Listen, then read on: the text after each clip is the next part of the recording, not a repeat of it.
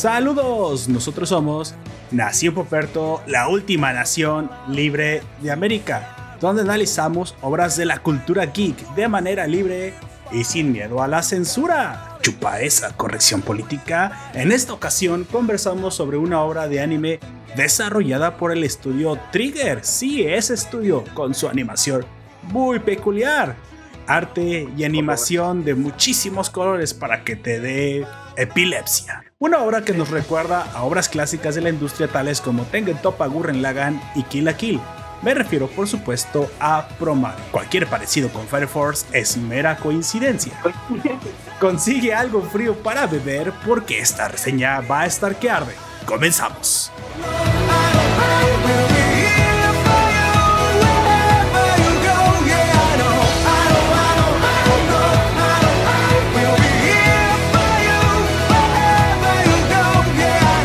Música de algo de fuego con algo de hielo, amigo, y, y que se hacen luego amiguis, pero de una manera no homo, aunque un poco ya hoy. un poco. La canción, la de Ties of Fire, Always Know. Everybody gaze now. Dun, dun, dun, dun, dun. Bueno, arrancamos esta fabulosa reseña. Bienvenidos una vez más a Nación Poperto, gente. Los que nos acompañan en el directo nos pueden dejar sus comentarios y los que nos escuchan en la versión podcast también nos pueden dejar sus comentarios justo en la cajita, ya sea de YouTube, Evox, o nos pueden enviar un correo electrónico a la dirección de nacionpoperto.outlook.com. En el asunto nada más me ponen a qué obra se refieren y leeremos su comentario la siguiente vez que tengamos un directo. Pues bueno, estaré siendo su anfitrión a lo largo de este audio. Estamos transmitiendo en directo a las 5 pm por YouTube Live, ahora del centro de México. Eh, y por, como siempre, presentaré a los fabulosos miembros que me acompañan. En esta ocasión, por favor, preséntate, amigo que comienzas con A. Buenas noches, tardes, días, en lo que ustedes estén viviendo. Yo soy Aoya y hoy venimos aquí hablando de, fuego. Del fuego. y del Camina Bomber. Camina Bomber. No, chale. Te van a caer 5 DMCA solo por haber dicho eso. Por favor, Ralex, tu otro miembro ya bastante recurrente. Dile a la gente quién eres y por qué estás aquí. Pues soy Raleigh y por esta vez solo estaré acompañándolos por la primera sección del podcast. Perfecto. Bueno, como ya saben, hemos partido el Directo a la Nación en dos partes.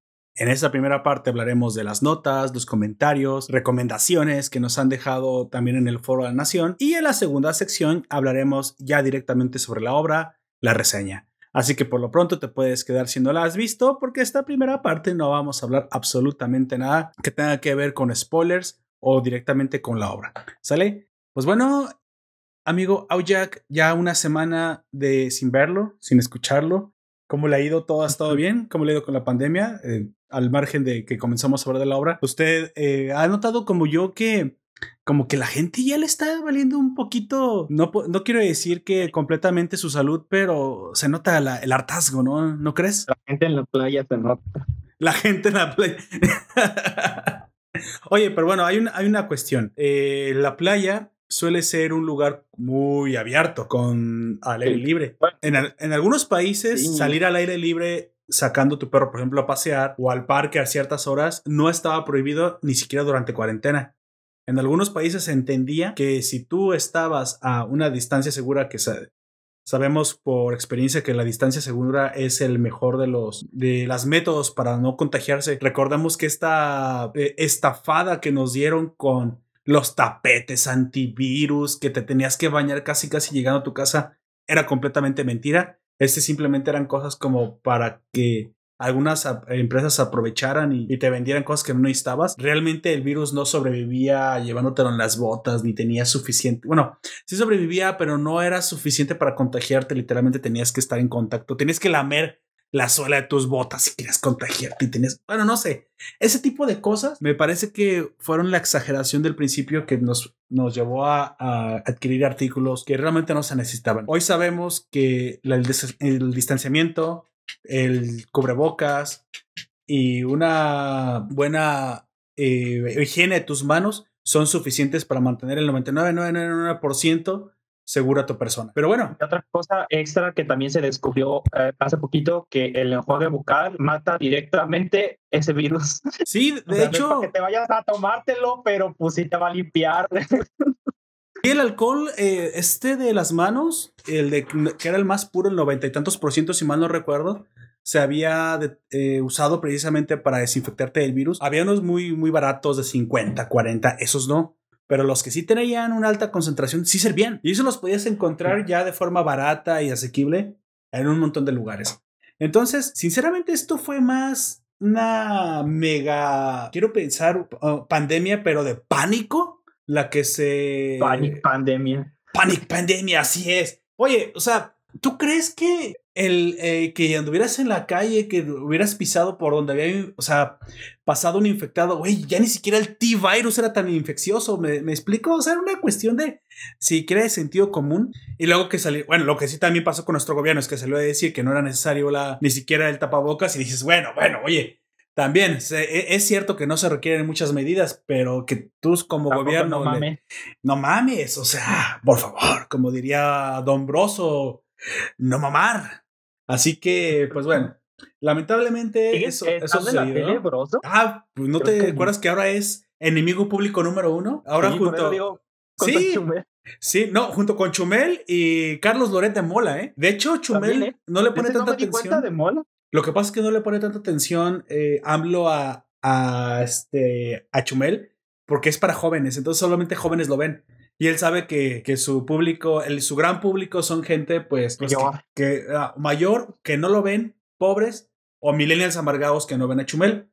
Entonces, lo que sí pasa es que Broso y Loret de Mola sí son figuras del periodismo muy reconocibles para, para la raza. Y eso fue lo que sí le caló ahora que se unieron a la. A, no sé si es una agencia de marketing o un canal de YouTube que atrás trae una empresa de, de, publicidad que se llama Latinus, o es un movimiento de reciente creación. No sabría decirte exactamente qué es Latinus, pero ahora que se unieron a Latinus y que utilizaron su tecnología para montar, por ejemplo, un escenario que se parecía a las, mañaneras, wow, ahí sí le caló al presidente, le caló al, grado de que se notaba molesto y que, que le ardía el hecho de que, ¿por qué? Porque tanto Broso como Carlos Lorete Mola sí llegan a su público, güey. Ellos sí le hacen daño.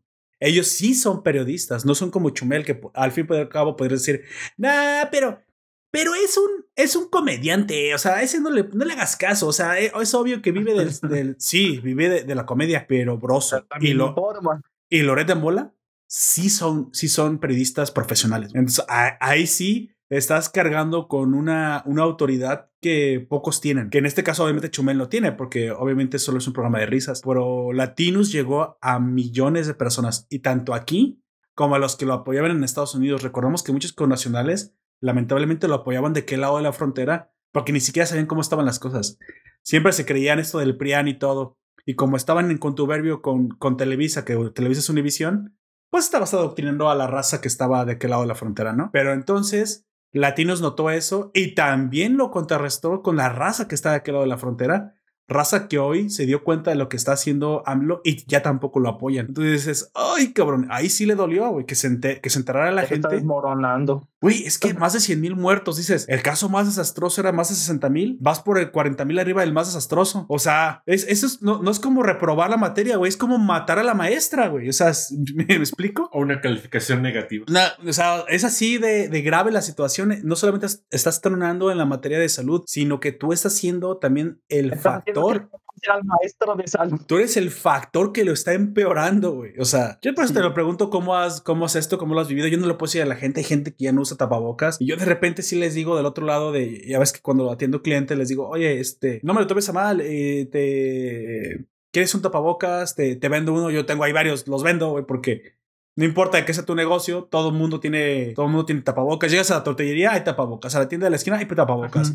Ya vas a una ferretería y tapabocas, güey. No sé, vas con el abogado, eh, te ofrecen tapabocas. O sea, si me explico, todo el mundo tiene tapabocas por lo mismo. Yo, yo tengo varios gratis, yo no los, hay unos que vendo y otros que les regalo. Tengo varios esos como, como azules, ya sabes, los baratos. Y yo regalo a la gente. Porque yo sé, yo entiendo, no les puedo exigir que se lo pongan porque se lo han puesto durante 6, 7 meses. Y están hasta la madre, yo, yo entiendo. Sin embargo, ahorita cuando ya hay vacuna es cuando más te debes de cuidar porque no puedes ser el último pendejo que murió cuando ya había vacuna. Y dices, güey, o sea, ya no seas el último, el último estúpido en morir. Durante el tiempo en el que no hay vacuna es como de una víctima, pobrecito, pero si te mueres cuando ya hay vacuna es, ay, pobre. Exactamente. Pero bueno, vamos pasando al forum de la comunidad, amigo Aoyak. Vamos hablando un poquito de la gente que nos dejó sus comentarios estos son los que nos dejan normalmente en la versión del podcast, no en la versión del directo. Los del directo los mencionamos cuando, cuando lo leemos, cuando podemos. Y en esta ocasión, de lo, de lo que pude rescatar fue uno de Jorge Adrián Cruz Cruz, ¿Me haces el honor, amigo Jack? ¿Lo lees por mí? Sí. Eh, dice, uh, ¿me escuchan bien? Porque sí. Sí, te escucho bastante bien. Sí, te escuchamos. Eh, Jorge Adrián dice, yo tengo este cómic y en la persona es muy bueno, una historia algo oscura. En el audio de Superman, ¿qué pasó con el hombre del mañana? Así es, el hombre del mañana que reseñé con, con Don Comics. Don Comics. Sinceramente, una, una gran historia. Eh, qué bueno que te gustó, Jorge Adrián. Y en su momento lo comenté, una de las historias que creo que todo mundo, aunque no le gusten los superhéroes, aunque nunca haya leído cómics, tiene que leer. Una historia realmente impresionante de la mano de Alan Moore. Se siente que estás leyendo más una, una novela, una novela dramática que bien puede haber escrito Shakespeare o cualquier dramaturgo, y no una, y no un cómic. Un cómic. Esta historia, que no spoileré y no diré nada más, vayan a, a escuchar el podcast, lo hicimos, lo hicimos la semana pasada, habla precisamente de una historia que bien podría ser el final de Superman, de cualquier Superman, en cualquier tiempo, en cualquier película, en cualquier eh, línea de cómics, este podría ser el final de Superman de todos los tiempos. Si algún día el hombre de acero se termina, si algún día la, la empresa cierra, si algún día se le da por fin el cierre a lo que es Superman como historia, como personaje, como proyecto de vida, esta es la historia definitiva que dice esto es lo que debería suceder cuando Superman ya no exista. Y para para los que se preguntan exactamente qué significa, qué le pasó al hombre de la mañana, precisamente es la pregunta que se hace al iniciar el cómic. Cuando tú arrancas, primera página, esto no es spoiler, es simplemente una sinopsis. Primera página, Superman ha muerto hace 10 años. O eso es lo que todo el mundo piensa. Hace 10 años no se sabe de él. Eh, y es posible porque hace 10 años ya no existe. La Liga de la Justicia siguió, el mundo siguió, Luisa Lane siguió, hoy Luisa Elliot, casada con Jonathan Elliot, su su nuevo esposo, con el pequeño Johnny, Johnny, Johnny Elliot también. Un periodista llega con ella después de 10 años y le pregunta, señora, en el, en el aniversario luctuoso de los 10 años de Superman, me gustaría que usted me contara qué fue lo que sucedió aquella, aquella fatídica fecha, aquel fatal día cuando Superman dejó de existir. Y ella te lo cuenta en unas 30 o 40 páginas, no, de hecho son como 60 páginas que están soberbias. Sinceramente, se lo recomiendo a cualquiera no, no, no saber nada más que pues, quién es Superman y, y que existe Lex Luthor y que existe Luisa Lane. Básicamente, si has visto las películas, ya, ya lo tienes todo. Con esta historia te darás cuenta cuál debería ser para siempre el final de Superman como historia. Claro, ¿por qué lo escribieron en, en, 1985? Porque se le pidió a Alan Moore que se imaginara la historia en la, que, en la cual terminaría Superman, de acabar. Y él dijo, está bien, yo no sé cuándo lo terminen, no sé cuántas más eh, capítulos hagan, no sé cuánto más siga, cuántos reinicios hayan en el universo. Si alguna vez termina Superman, esta sería su historia final. Su interpretación. La interpretación de Alan Moore, pero, hey, como escribe el maestro Alan Moore, impresionante. Ya sé. Impresionante.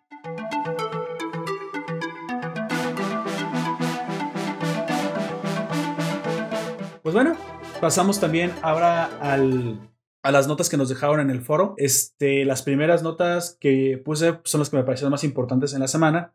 Y también mencionaremos las que nos dejaron los oyentes, que me encanta que participen y postean en el Foro de la Nación.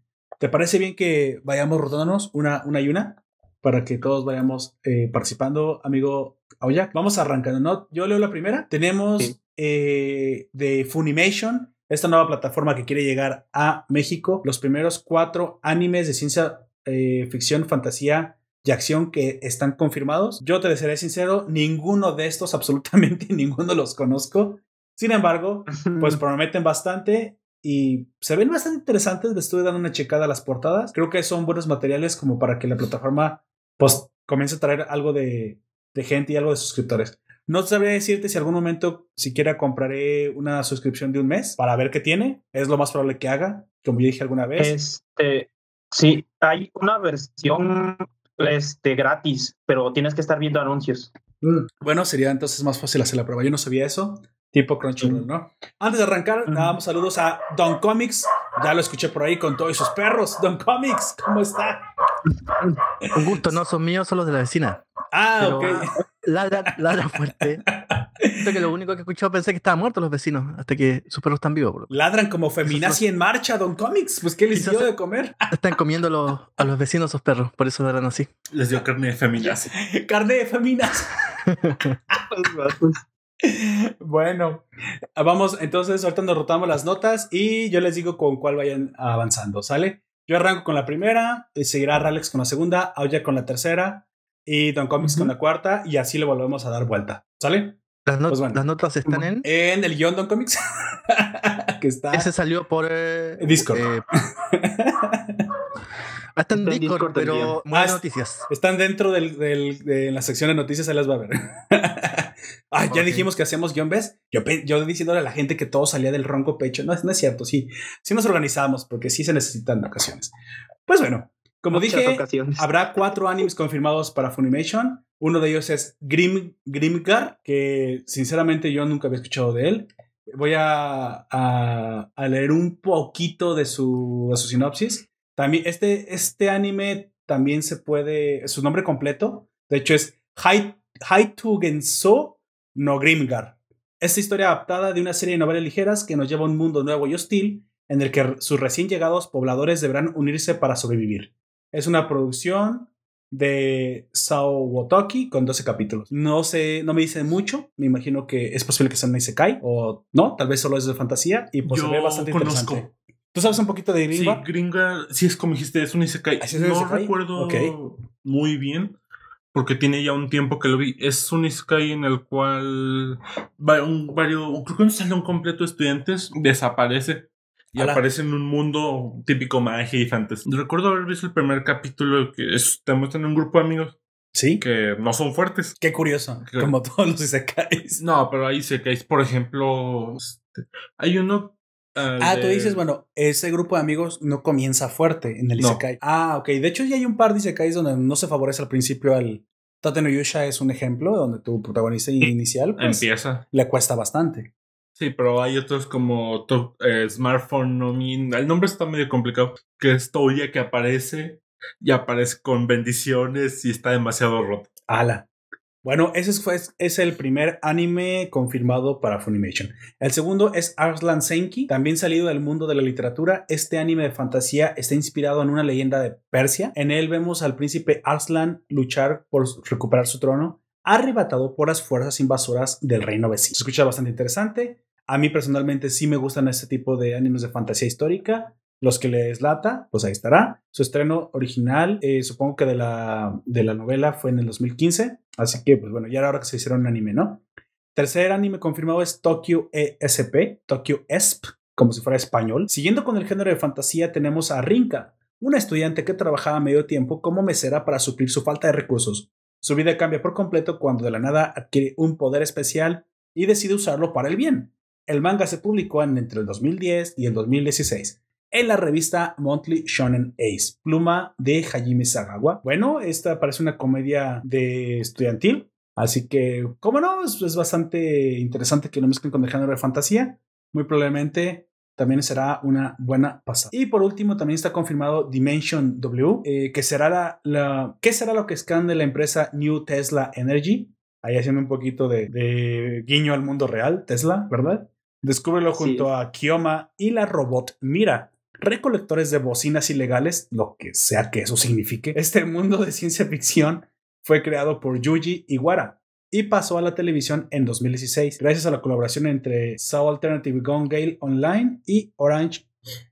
Orange, ah, perdón, entre el estudio 3HZ, que fue responsable por Sao, Alternative Gun Gale, y por el estudio Orange, el responsable de Vista. Ok, yo no sabía que ya había salido esta, pero yo nunca la he visto.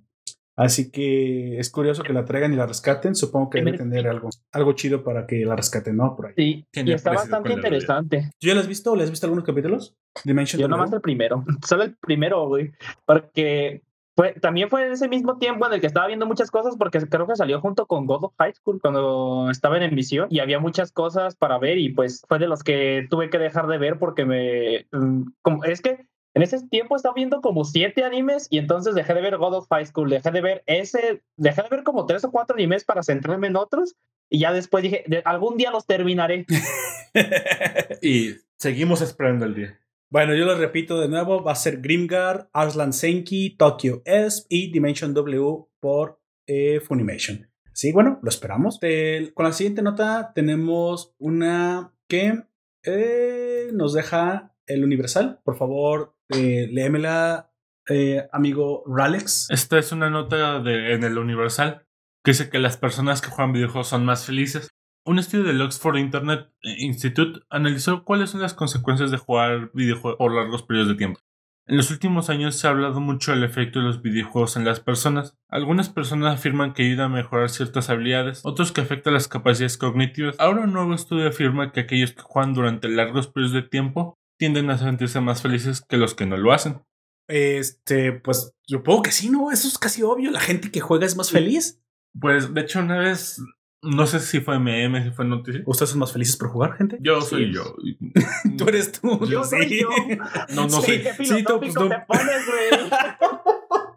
pero bueno. Uh, leí que, que al ver Yo no soy nadie más. es que los que habrán probablemente visto Teen Wolf entenderán que siempre hay que ser uno mismo. Ok, Te lo explico como en la cuarta temporada. Está larga. Pero bueno, vi una noticia que dice que ver ciertas cantidades de anime es igual a una dosis de éxtasis. ¡Hala! Ah, Entonces, ya me acordé de esa. La única forma de combatir las drogas es más anime, más videojuegos, más Nación Puperto. Me gusta, me gusta cómo piensas. Vean, gente, no, que si les van a decir la próxima vez que por qué juegan tanto es para que no estén igual de amargados gritando por la calle que hay que asesinar bebés. No, señores, jueguen videojuegos y dejen de hacerla de pedo. Pues bueno, continuamos con la siguiente nota. Por favor, amigo, de amigo Oyak, léame la siguiente, que es un poco triste, sinceramente. Sí, Best Boy va a cerrar operaciones en México. La cadena de tiendas electrónicas cerrará sus 41 sucursales en todo el país. Yo solamente quiero aclarar que ya había cerrado 8 en este mismo año, también gracias a la pandemia. Así que si lo juntamos todo, realmente está cerrando 49, o sea, casi 50 sucursales. Esas 41 son las que le quedaban y que estaba aguantando. Así que, híjole, o sea, mira, yo quiero nada más decir que algo muy, muy, muy estúpido, sinceramente, que hizo una empresa mexicana. Eh, esto, lo voy a mencionar porque sinceramente fue viral y a mí me dio vergüenza ajena, cabrón, fue que eh, Grupo Salinas Pliego, de, ya sabes, de las tiendas de Electra y, y este, y Yusacel, el hoy mejor amigo del presidente y que según AMLO es un empresario con visión de altura o no sé qué chingados dice, güey. ¿Sabes cómo dice la gente que le cae bien? Siempre y cuando se hace a su lado. Güey, o sea, hace tiempo eh, Burger King había hecho un comunicado por Twitter en el que decía que nunca pensamos que diríamos esto, pero por favor consume McDonald's. Consume lo que tú quieras, consume Burger King, lo que tú quieras, pero consume de las empresas porque mucha gente va a perder su trabajo. Fíjate, Burger King diciendo que consumas McDonald's porque en tiempos de, pandemia es más importante sobrevivir que estar con, con, otras cosas. Y cuando se va, cuando se va a Grupo Salinas, déjame leerte un poquito el extracto. De hecho, no. Es tu, es tu nota, por favor, léelo tú. Hasta abajo está la imagen. Lee, por favor, el comunicado de Grupo Salinas, güey, que me va a dar un montón de pena ajena volver a escuchar. De acuerdo con las declaraciones del directivo, el acceso de operaciones en México será paulatino. O sea, no va a ser tan de madrazo, ¿no? No, pero la, la imagen que está en el guion, la hasta abajo, ¿sí la puedes ver? ¿O no la puedes ver? Ah, la imagen que te decía que estaba toda bugueada, no, no la puedo ver bien. Bueno, si quieres yo, yo leo el comunicado. Déjala, sí, es que se vio detrás del, de la siguiente página, pero sí, mejor dilo tú. Mira, Grupo Salinas, cuando se enteró que Best Boy iba a salir de México, lanzó este comunicado. Un comunicado que te digo que sinceramente a mí me causa pena ajena, pero lo voy a leer por, para que vean la diferencia de empresas, ¿no? Dice, Gracias por tu esfuerzo, Best Buy. Ver a una tienda cerrar sus puertas nunca es una buena, not una buena noticia. Yo lamentamos verlos dejar nuestro querido México. Gracias por haberlo intentado. Desde ahí está siendo condescendiente, güey. Gracias por intentarlo. El 2020 nos va a dejar muchas lecciones. Quizás la más importante es el valor de estar al lado de nuestra gente, nuestros amigos, familiares, bla, bla, bla, bla, bla. Y al final dice despidiéndose, no se preocupen por sus clientes. las más de 1250 sucursales de Electra, o sea, ahí remarcando que tienen 1250 sucursales, estarán abiertas todos los días de 9 a 9 para atender a esos ciudadanos eh, y cuidarlos bien por si un día ustedes deciden regresar. Güey, o sea, Grupo Salinas, no jodas.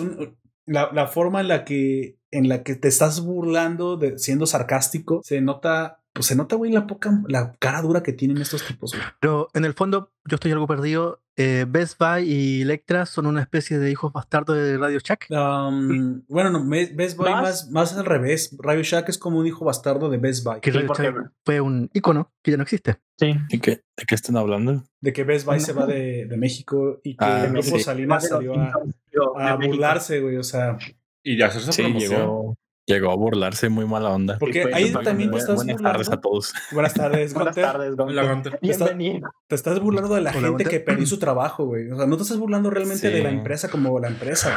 O sea, no, tiene madre grupo. Sino de lo que hicieron estuvo muy, muy cabrón. Muy ahorita están el personal que vendía tecnología generalmente tiene cierto nivel de capacitación. Sí, claro. Y de hecho, al del promedio. Deja, deja sin trabajo a más de 8 mil personas si no leí mal la nota. Más o menos. Y dices, ay, güey, o sea, todavía burlarte de que la gente pierda su medio, su medio de subsistencia. Híjole, no, no sé, güey, si, si esto, sinceramente, ya es porque les vale madre. Muy bien pensado, creo, lo que hice. o sea, yo, muy bien. Te voy a decir una cosa, Televisa, cuando salió con el PRI, eh, subestimó el odio de los mexicanos y, lo que le podían hacer los mexicanos a una empresa de televisión. Hoy sabemos que casi estuvo en una quiebra, tuvo que renunciar el, el CEO, este Emilio, porque los mexicanos literalmente arremetieron contra Televisa por haber sido partícipe de, la mafia del poder, comillas, comillas. Hoy la mafia del poder es AMLO y Grupo Salinas, güey. Y Grupo Salinas está cometiendo el mismo error que en su momento cometió Televisa. Estaba subestimando el odio de las personas a las empresas que salían con el gobierno. Y más porque este gobierno en este momento no tiene buenos números, no tiene buena, buena aceptación. porque ahorita el gobierno es chairo. Güey, y aparte porque el gobierno lleva más de 100 mil muertos. Eso es que los vas a esconder abajo del tapete, no se puede, cabrón. un tapete muy grumoso en algún lado, güey. sí, güey, un tapetote va a meter 100 mil cabrones ahí. No lo sé, güey, no lo sé. Creo que va a pagarla con sangre Grupo Salinas. Bueno, sí, vamos a la siguiente nota, por favor, Don Comics. Léame la primera nota que nos dejó David Humberto Albarrán en el Foro de la Nación. Eh, según las noticias, ¿se escucha? Sí, se escucha bastante bien. Sí, sí, perfecto. Eh, la película Spawn eh, llega en diciembre a las pantallas de HBO Max. Eh, Spawn, un superhéroe de fines de los 90, hijo de Todd McFarlane, dibujante de Marvel, em, tuvo una, una, época, una época de gloria. Em, como te digo, antes, del siglo, antes de este siglo, marcó una generación. Cuando uno en retrospectiva se pone a ver los cómics de Spawn, eran bastante mediocres porque no pasa nada absolutamente nada, pero tiene muchos dibujos muy sensuales, capas que se eh, diluyen en el, en el espacio y en el tiempo. Es. bonito pero de ver, no pero malito de... Pero sí, si tenías 14, 15 años a fines del 2000, te pegaban. Eh, Spawn hace, después llega una serie de dibujo animado que está en HBO y que yo recomiendo porque es muy buena serie. Esa serie sí es muy buena. Es muy adulta, brutalmente adulta. Eh, yo creo que incluso para los cánones de, estos días em, es, es adelantada a su época las temáticas súper duras, súper crudas, muy adultas. Después se hizo una, una película de dibujo animado y posteriormente llegó un filme de. Em, un filme de. ¿Cómo se dice cuando se actúa con gente? live action. Sí, de, sí, actuada. Live action. actuada.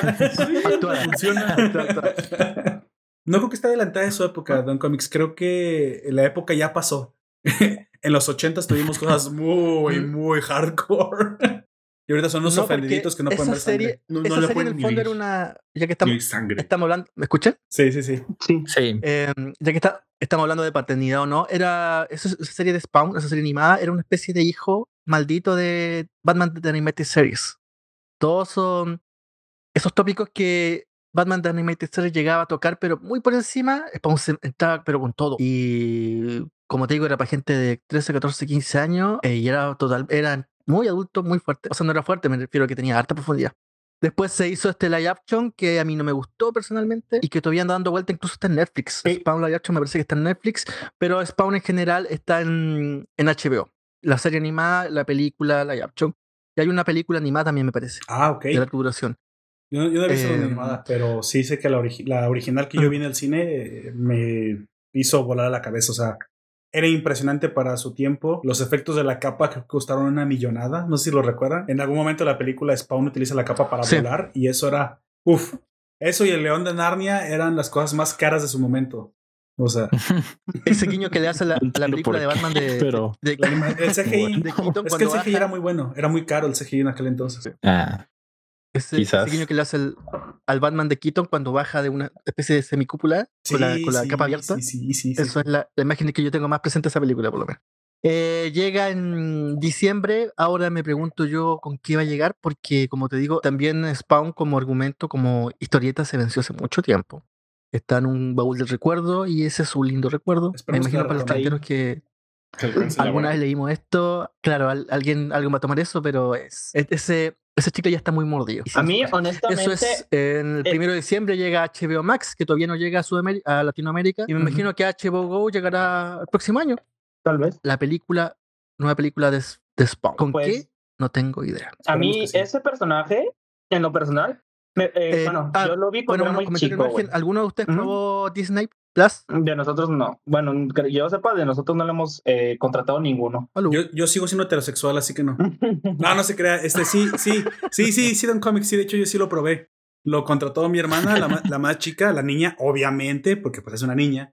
Una niña de, Oye. de 20 De años. veintitantos años. Exactamente. o sea, ya sabes que es la nueva infancia. Pues como es una niña y es este. Oye, pero yo no tengo Disney Plus. Pero tú no eres un niño, güey. Tú ya estás Yo muy maleado. Disney Tú estás muy maleado ya, güey. bueno, este lo probé. Y bueno, estaba viendo junto con mi hermana, puso la de la novicia voladora. Güey, está impresionantemente bien remasterizada. Es una película de los años 50 que, si no mal no recuerdo, fue, est- fue estrenada en blanco y negro. O sea, a ese nivel. Ahora está en color y la vimos en una tele 4K. Dices, güey, yo no sabía que se podía restaurar a este nivel la- las películas, pero viendo el proyecto de Macario, que lo volvieron a color y en 4K, supongo que la inteligencia es artificial va a restaurar todos los clásicos de los años, si quieres, hasta los de Charles Chaplin, güey. Así como Estaría estoy bien. viendo. Sí, la, la verdad es que sí, a, mí Bueno, me gusta lo esa- clásico. O sea, por rescatar pues las obras de, pues, De de esas hace muchos años, Toda esa, igual. Un Pero es muy que infantil, vale ¿eh? la pena. Yo nomás quiero decir que todo lo que tiene esa es muy película, infantil. sí, A, a ver, Don Comics. eso sí, es- esas, películas lisérgicas que hace Disney durante los fines de los 50, eh, Mickey Mouse Magia, Magic se llama esa película. Hay otra Fantasía donde- 2000. No sé. En Fantasía. Fantasías. Fantasía 2000 ya un remake más suavizado. Incluso eh, Dumbo, dibujo animado, es bien, es bien lisérgico. Se pega un viaje. ¿Te acuerdas cuando se, cae, se, se emborracha Dumbo y se pega un viaje Sí. en colores? Ah, era Bueno, eso, eso- es el LCD, ¿cierto? Para todo el que quiera experimentar, fumes un pito y vea las de Disney. Eh, otra cosa más. Eh, Un porro mejor, un porro, Bueno, Don Comics. En México, ta- pito es otra cosa. Sí, y el aparato gustos. sexual de un hombre. Usted acaba de alburear a todos los oyentes. Bueno, estaba, estaba viendo una. Estilo. Bueno, esa serie, una familia de 10, y esta- la, la actriz, esta gordita, que siempre pelea con la prima, le dice: Huele mi zorra, como una ofensa. No sé qué significará eso en México, pero zorra en Chile tiene otro significado. Y claro, cuando ella le dice, se, no sé, es un chiste, lo sentí bastante interesante, pero bueno. Eh, y sí. ese, todo ese, ese hace un ciclo, en los 90 Fox, ¿se acuerdan de ese ciclo de Iron Man, Los Cuatro Fantásticos? Había una de mm, Silver Surfer. Es cierto, sí. No sé si alguna vez vieron esa, es, eran 12, 13 capítulos. Yo no lo había visto, no me acordaba de eso, y lo vi, y sabes que viéndolo, era mediados de los 90, no sé si, eh, si se acuerdan, en los fines de los 60, se hace una serie animada también Marvel, eh, de Spider-Man y sus amigos, eh, me parece que también es todos los Avengers. Salía Estrella de Fuego y este y el Cuando y uno Iceman, compara. La diferencia, sí. sinceramente, entre de la animación no es muy grande. Eh, la de los fines de los 90 quizás mete más, eh, mete más, eh, le da un poco más de movimiento a la imagen, pero no es mucho la diferencia, sinceramente. Eso quiere decir que los 40 años que llevan haciendo eh, dibujos animados, bueno, la, la compañía que Fox nunca no evolucionó demasiado y probablemente esa fue la causa de que no hiciera más dibujos animados. Sí, bueno, sí, sí, sí me acuerdo de eso. Pues bueno, eh, Don Comic, gracias por la nota. Esperamos la película de Spawn. Yo sinceramente sí, sí la quiero volver a ver. A mí me gustó mucho y es un personaje que estoy seguro que van a retomar en cuanto pasen todos los ofendiditos, porque ya sabemos que Spawn pues es muy, muy, muy, muy, muy, muy, muy, muy hardcore. ¿Tú crees que que- les afecte la de Deadpool? La de Deadpool 3 que ha Es que mira, Deadpool hoy es Deadpool es, es, es hoy para adultos cuando si yo lo hubiera visto visto en los ochentas, Deadpool solamente era un gracioso hijo de puta para niños. ¿Sí? Deadpool realmente no es tan adulto. Hay cosas muy, muy, muy, muy adultas. Spawn una de, es una de ellas. Cualquier escena de Deadpool que tú creas que es fuerte, se queda muy por debajo de la escena del, del violador. ¿Cómo se, ¿Cómo se llama, amigo? El payaso que. Violator. El violator. O sea, te quedas, güey, güey. O sea, desde que se come los gusanos con la pizza. Hay cosas muy, muy hardcore en esa película. Bueno, pasemos, eh, amigo Gunter, eh, que bueno que usted llegó. Lea la siguiente, por favor, la segunda nota que nos deja David Humberto Barran en el Foro de la Nación. Mira, es la segunda, el príncipe heredero de Arabia Saudita. Adquiere acciones SNK eh, que pues ya es una compañía veterana en esto de hacer juegos, tales como pues eh, Samurai Shadow, Metal Slug y The King of Fighters. Muchas, pues un clásico de las que jugábamos en las maquinitas. Así es, así es. Mientras te codeabas con contra el que estabas jugando para que no te molestaran. Y si era muy gordo, no podías jugar bien derechito, güey. no ocupaban media maquinita.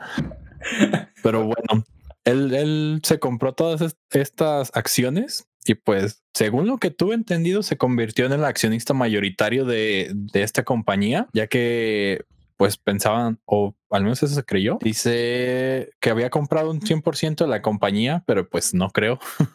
Yo nada más tengo un problema con ese príncipe heredero, güey. Mohamed bin Salam, creo que se llama. Es un asesino. Es un asesino corroborado, güey. Es el tipo que mató al, Bin Salman bin Sí, bin Salman.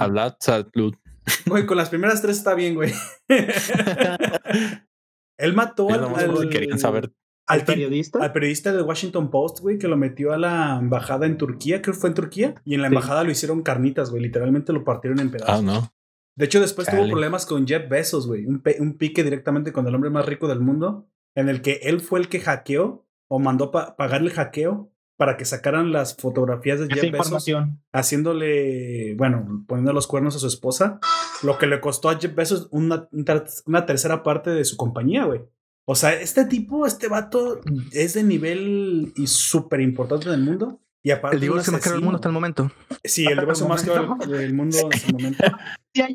Pero aparte este güey es, conocido por matar a los que no le caen bien. Y de hecho, él iba a hostear League of Legends 2021 en Arabia ah, Saudita y le cancelaron precisamente pues por matar gente. O sea, ya estaba confirmado, es en serio, güey. Yo leí sus notas, estaba confirmado, y de hecho no creo que no era el 2021, era el del 2020 el que iba, él iba a hostear en Arabia Saudita, güey el torneo de League of Legends que ahora fue en, creo que en China, no sé dónde fue, pero obviamente todo el mundo le canceló todos los negocios después de haber matado al periodista. O sea, y que pues ahora compre empresas occidentales me parece extraño, no sé por qué se lo están permitiendo. Si es una persona tan, peligrosa. Mientras saque más juegos, está bien. Vamos a tener un juego donde matas gente y en la vida real. Con, con los árabes siendo, siendo, los protagonistas. Pues estaría curioso. Pues bueno, esa, esa es la nota de tan extraña que nos trae el mundo internacional. Un príncipe árabe asesino comprando, comprando este acciones. Bueno. comprando compañías de juegos. Comprando compañías de juegos. En la siguiente nota de también que nos deja David Humberto está Elizabeth Olsen ha comenzado a filmar Doctor Strange en el multiverso de la locura, así le llaman. Yo solamente quiero decir que como fan de eh, las hermanas Olsen y obviamente de esta señora que lo hace bastante bien como la bruja escarlata, pues espero que tenga una, una buena participación en el yo creo que es el héroe de Marvel, yo ya lo he dicho antes, que más me gusta. Doctor Strange es definitivamente mi favorito de todo el MCU y sinceramente Benedict Cumberbatch no podría tener mejor compañera para actuar y tener una, una película al nivel que todos nos merecemos, ¿sí? No esa Basofia que fue Capitana F o otras, otras más que no le han quedado muy bien. Pero las de Doctor Strange, mis respetos, yo quiero ver qué sale de, esta, de este dueto. Seguro que nos van a a dejar con el buen sabor de boca. Y también que nos diga Don Comics ya cuando sea capaz de contratar Disney Plus y vea WandaVision el siguiente año, a ver qué también lo hizo. Los avances nos dicen que pues es una serie que va, va a dar mucho de qué hablar y que se ve bastante interesante desde el punto de vista de, de una de un visión que supuestamente murió al final del MCU. Spoiler para la única persona en el mundo que no ha visto esa película. ¿Ha visto? ¿Cuál película? Este, la última Endgame. Ah, no la vi. Endgame. Bueno, aunque se muere en la anterior, se muere en la de. o sea, pero la mitad se murió. Jamás vi ninguna de esas. Ah, bueno, ya ni modo. Visión se muere, güey. ya acepta. Era un tipo rojo muy, muy tieso, güey. no, no, o sea, fuera de paros, nomás vi la primera. no te perdiste de mucho, güey. Bueno, al, final. imagino que no. tenemos esta serie de la niña de Vision, la, cual niña, güey. la genio de revés. Ah, ok. Sí, ese sí es un gran spoiler para quien lo ha visto. Pero bueno, WandaVision nos promete con, con en Disney Plus con su dueto de Visión y Bruja Escarlata y seguramente también con su dueto Doctor Strange y Bruja Escarlata en la nueva película que están filmando. Bueno, a propósito de, gente, de gente muerta, muerta ¿qué pasó con la de Black Widow? ¿Tiene fecha estreno? Yo solo sé que se retrasó y no supe más. Sí, se retrasó un poco, pero se supone que va eso tenía fecha de estreno incluso antes de la WandaVision. Así es. Pero WandaVision incluso ya se retrasó para enero, así que no sabemos para cuándo va a ser el estreno de Bruja Escarlata. Digo, de Black Widow, de la Vida Negra. Pues bueno, eh, Ralex, por favor, léeme la segunda, la siguiente nota, la última nota que nos deja David Humberto, algo de, de Japón. En Japón, una universidad abrió una facultad enfocada en la enseñanza de anime y manga. El manga y anime es una actividad artística reconocida a nivel mundial como parte de la cultura Japón. A través de los años, sus métodos y técnicas han evolucionado debido a las nuevas tecnologías. Tanto así que se han fundado escuelas especializadas en la enseñanza de estas artes como una profesión. Incluso Toei Animation y Kondasha tienen sus propias instituciones entre muchas otras escuelas que se ofrecen a cursos similares y ahora se les unirá la Universidad profesional de Kaishi en la, en la prefectura de Niigata, quienes han anunciado de forma oficial el establecimiento de una facultad de anime y manga. Pues bueno, ya escucharon, parece ser que Japón está buscando profesionalizar cada vez más ahora que sí están sacando dinero, pero curiosamente los occidentales hasta que sus animes no se fueron a plataformas digitales, le comenzaron a sacar dinero. Sabemos que muchas de estas compañías hacen su dinero de, del merchandising, pero otras ya comenzaron a hacer el dinero, sí, de las reproducciones. Crunchyroll, Netflix, Prime Video y ahora Funimation. Curiosamente, de nosotros, de los que vivimos de este lado. Así que no nos extrañe que sea precisamente la razón por la cual ahora están invirtiendo en hacer cada vez animadores más profesionales Solo les pedimos que les paguen más de 500 dólares al mes. No, no, sean así, pobre gente también come y no solamente come puro arroz. Son bastante negreros esos tipos. Pues bueno, amigo Aujak, léeme por favor la siguiente nota que nos deja. ¿Gambito de la dama? Sí, de hecho, mira, nos dejó tres muy parecidas. Ahorita por el tiempo, ya nada más nos alcanzamos una. Eh, la segunda, por favor. ¿La, segunda de ese? ¿La del Gambito de la Dama y los puntos polémicos? Sí, supuestamente el campeón mundial de ajedrez vio la serie Gambito de Dama y hizo unos comentarios que le parecieron polémicos a, la, a las notas. Pues ya ves, el público se. todo le parece polémico, así que pues bueno, tú nomás lelas. Respiras, es polémico. Sí, respiraste en heterosexual, eso es polémico. Es, es polémico. sí. Bueno, eh, las jugadas no tan acertadas del gambito de la dama, los puntos polémicos que marcaron los expertos de ajedrez. Ese es el título de esta nota. Y dice, Netflix lo hizo de nuevo. Esta vez una, en su serie El gambito de la dama logró cosechar elogios y ponerse la boca de todos. Y eso es que lleva una disciplina milenaria como el ajedrez. Era realmente un desafío sin embargo, le salió bien la jugada. Las felicitaciones al gigante del streaming llegaron desde varios lugares. Por un lado estuvo el, el público que aún mayor o menor cercanía al mundo del ajedrecístico, me parece extraña esa palabra. Ajedrecístico. todos los días, amigo. Sí, es como el pan de cada día. En el Starbucks, por ejemplo. pero también estuvieron los especialistas en el juego que destacaron la, la naturalidad de las partidas y celebraban cada una cada referencia histórica que se mencionaba para correr con el correr de los capítulos que diga. Pero claro, por más excelente que sea la producción final, siempre habrá alguien que no se sienta plenamente identificado con el resultado o incluso que quiera remarcar algunos puntos flojos. Y claro, en el Gambito de la Dama hay varios expertos que lo han hecho. Si tuviéramos que imaginar la vida de Harmon como ajedrecista real, muchos podrían asociarla con Judith Polgar, que es la única mujer que compitió con hombres en lugar de, de igual a igual en los tableros, logrando quedar en los 10 mejores del mundo, incluso derrotar a Kasparov en 2002 cuando ocupó el, el puesto número uno. Además, superó el récord de Bobby Fischer al obtener el título de gran maestro a los 15 años, a la edad incluso menor que la de Beth en la ficción, o en la serie. Vaya, o sea, que sí está basado en una... O sea, si hay una mujer que ha tenido eh, resultados similares. Ese renombre, pues que... Ese renombre, ajá, ok, bueno. Esos son los puntos eh, principales. Yo creo que pues es bastante interesante. Gambito de Dama, si bien no busca ser históricamente completamente igual, sí tiene, eh, digo, está cobijada bajo los técnicos más importantes del tiempo, que es Gary Gasparov y el otro, el otro señor que han sido campeones en, su, en sus tiempos. Y pues bueno, yo creo que más que otra cosa, Beth Harmon nos conduce a través de un drama que que, la, que con el ajedrez tiene un punto conductor, pero al mismo tiempo su vida es bastante interesante. No creo que es decir que solo el ajedrez la hace interesante, le haga justicia a una historia que yo creo que está muy bien construida. Claro, no es un guion original de Netflix, está basado en un libro. Si fuera un guion original de Netflix ya sabrían lo que yo diría. Pero bueno, se nota que el, el autor si fuera eh, un guion de Netflix, sería una Mary Sue. si fuera un guion de Netflix, no habría rey y reina en el ajedrez, güey. Serían dos reinas. Y, una, y serían lesbianas, güey. Oh, no, pero así no se juega la ajedrez. Este para ellos sí. Y el arfil no sería un obispo, güey. Ya ves, ya ves que es un bishop. El arfil sí. sería muy probablemente una persona vegana, no, no cis. Este, no heteropatriarcal. Exactamente. Bueno. y amante, obviamente, de los, de los gatos y de las flores. Y que entonces el caballo sería un gato y. El caballo. No, sería una yegua. ¿Por qué no mejor un gatos? ¿Un qué? Un gato, o sea, si a, las, si a los bishops que son veganas les gustan los gatos, ¿por qué no en vez de quitar el caballo oh, pones un gato? Pues que el caballo realmente es un caballero tendrías que montar algo y pues una persona que monte un gato te, te, acusarían de maltrato animal. te falta ver TikTok. A menos que sea un ratoncito. O de sofilia. la que tú prefieras. No quiero ver eso, sinceramente. Por favor, eh, Don Comics, lame la, la, última nota, la que nos deja Javier Ortiz, por favor. Don Comics. Eh, sí, que a veces se cortó un poco.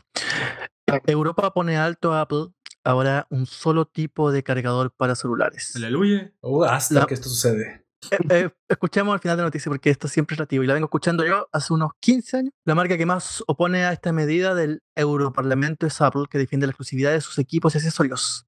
Según Notimex, el Parlamento Europeo aprobó este jueves una resolución para armonizar todos los tipos de cargadores de teléfonos celulares y otros dispositivos electrónicos en la Unión Europea, a fin de que sean compatibles entre sí. La resolución fue aprobada por 582 votos contra 40 y, la Comisión Europea, órgano ejecutivo de la E, señaló que que propondrá una legislación al respecto con la fecha límite de julio ordenada por los europarlamentarios. Se trata de una idea que surgió en 2009 cuando había decenas de tipos de cargadores y que han ido reduciendo en la pasada década hasta conformar ahora solo tres en la Unión Europea. La marca que más opone a esta medida es Apple, que defiende la exclusividad de sus equipos accesorios, recordó el sitio informativo aquí en Europa. Bueno, esta noticia dice que se van a uniformar en un solo tipo los cargadores, pero no el sistema de carga de los de los de los electrónicos, que es el, el, el truco que se espera que haga Apple. Básicamente te va a poner un cargador. Yo escuché algo más, si, me lo permite, yo no sé si, si esta nota no era fue después o fue antes, que sí, que sabiendo que iba a hacer eso, los van a obligar a que tengan tipo C, esta, o sea, USB tipo C, la entrada que hoy, trae Samsung y todos los demás. Hay, hay claro, y a la pregunta, si los obligan, estarían, estarían metiéndose ya directamente con la fabricación del equipo.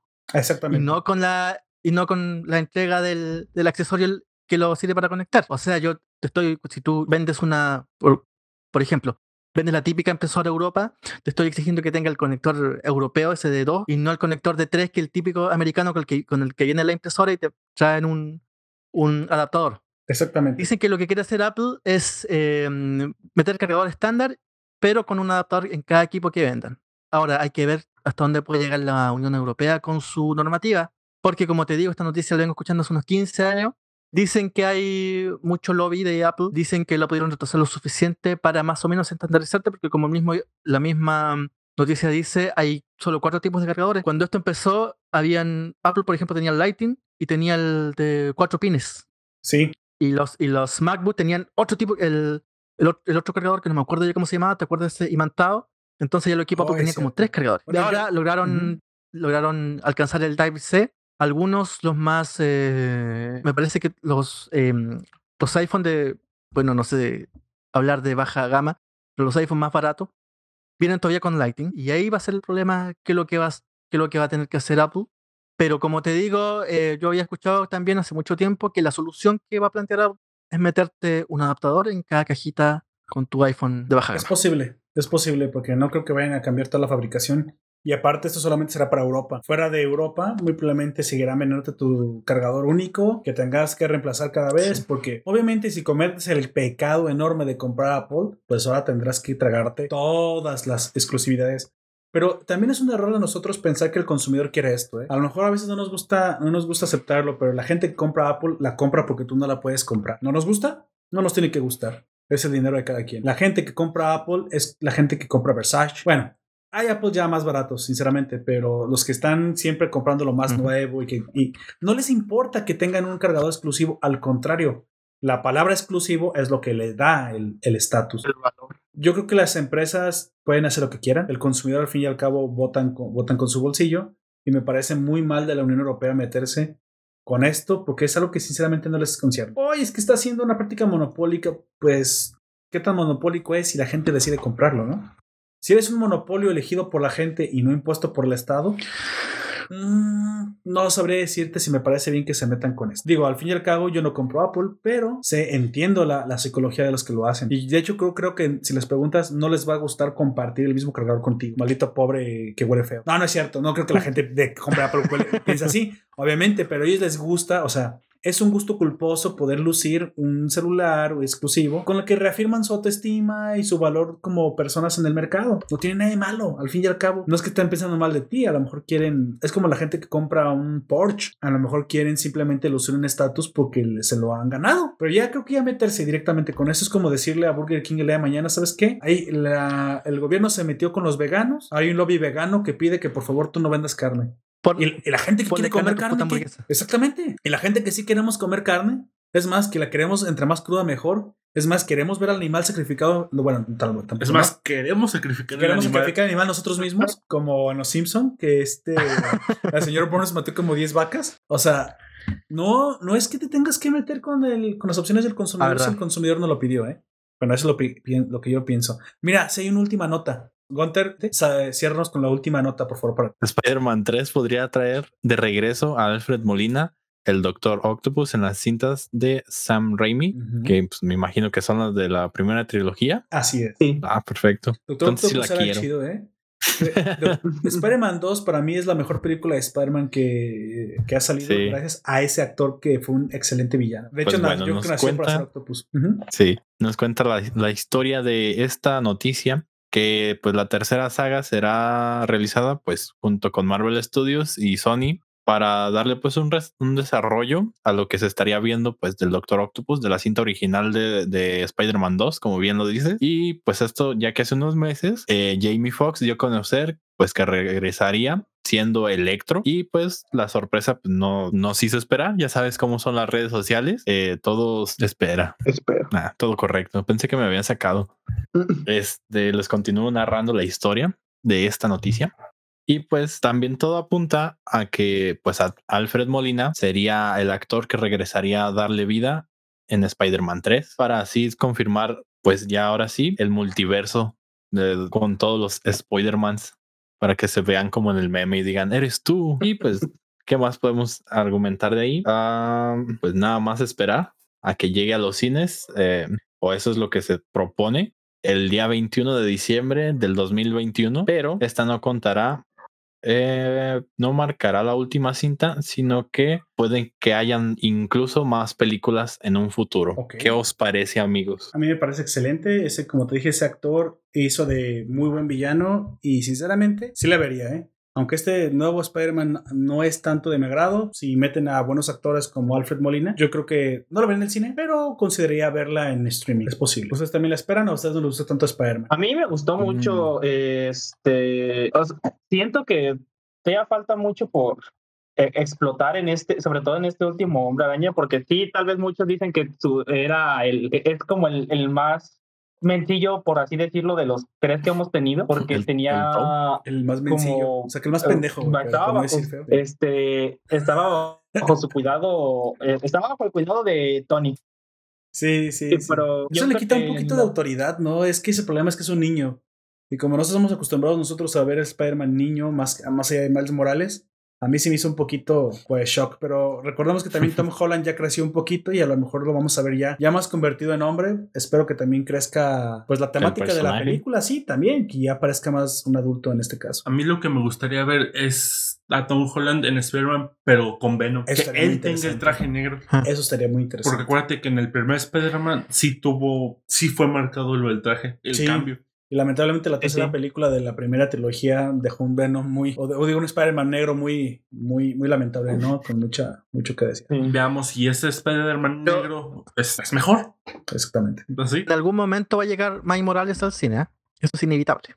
Total, inevitable que eso pase. Sí, Probablemente la última película de Holland sea la, la, la cuarta. ¿ah? La cuarta. Sí, un crossover, ¿no? Usted dice que es posible que en una cuarta película hagamos un crossover de Miles Morales. Sí, pero live sí, action. la cuarta película probablemente la, o los cómics, la muerte de este, o la, algo le pasa al Spider-Man de, de Holland y va a tomar la, quizá un actor mexicano, quizá un actor latinoamericano, quizá un actor italiano, pareció un guatemalteco, quién sabe. Pero es inevitable que Mike Morales llegue al cine como Mike Morales, un, un latino siendo Spider-Man. Exactamente. Yo creo que va a ser un cubano, ¿eh? lo más probable. Un cubano de estos morenitos. Pues bueno, esa fue la última ser una, nota. una cubana y interpretarla a Ana de Armas, ¿por qué no? Sí, Tenemos sí.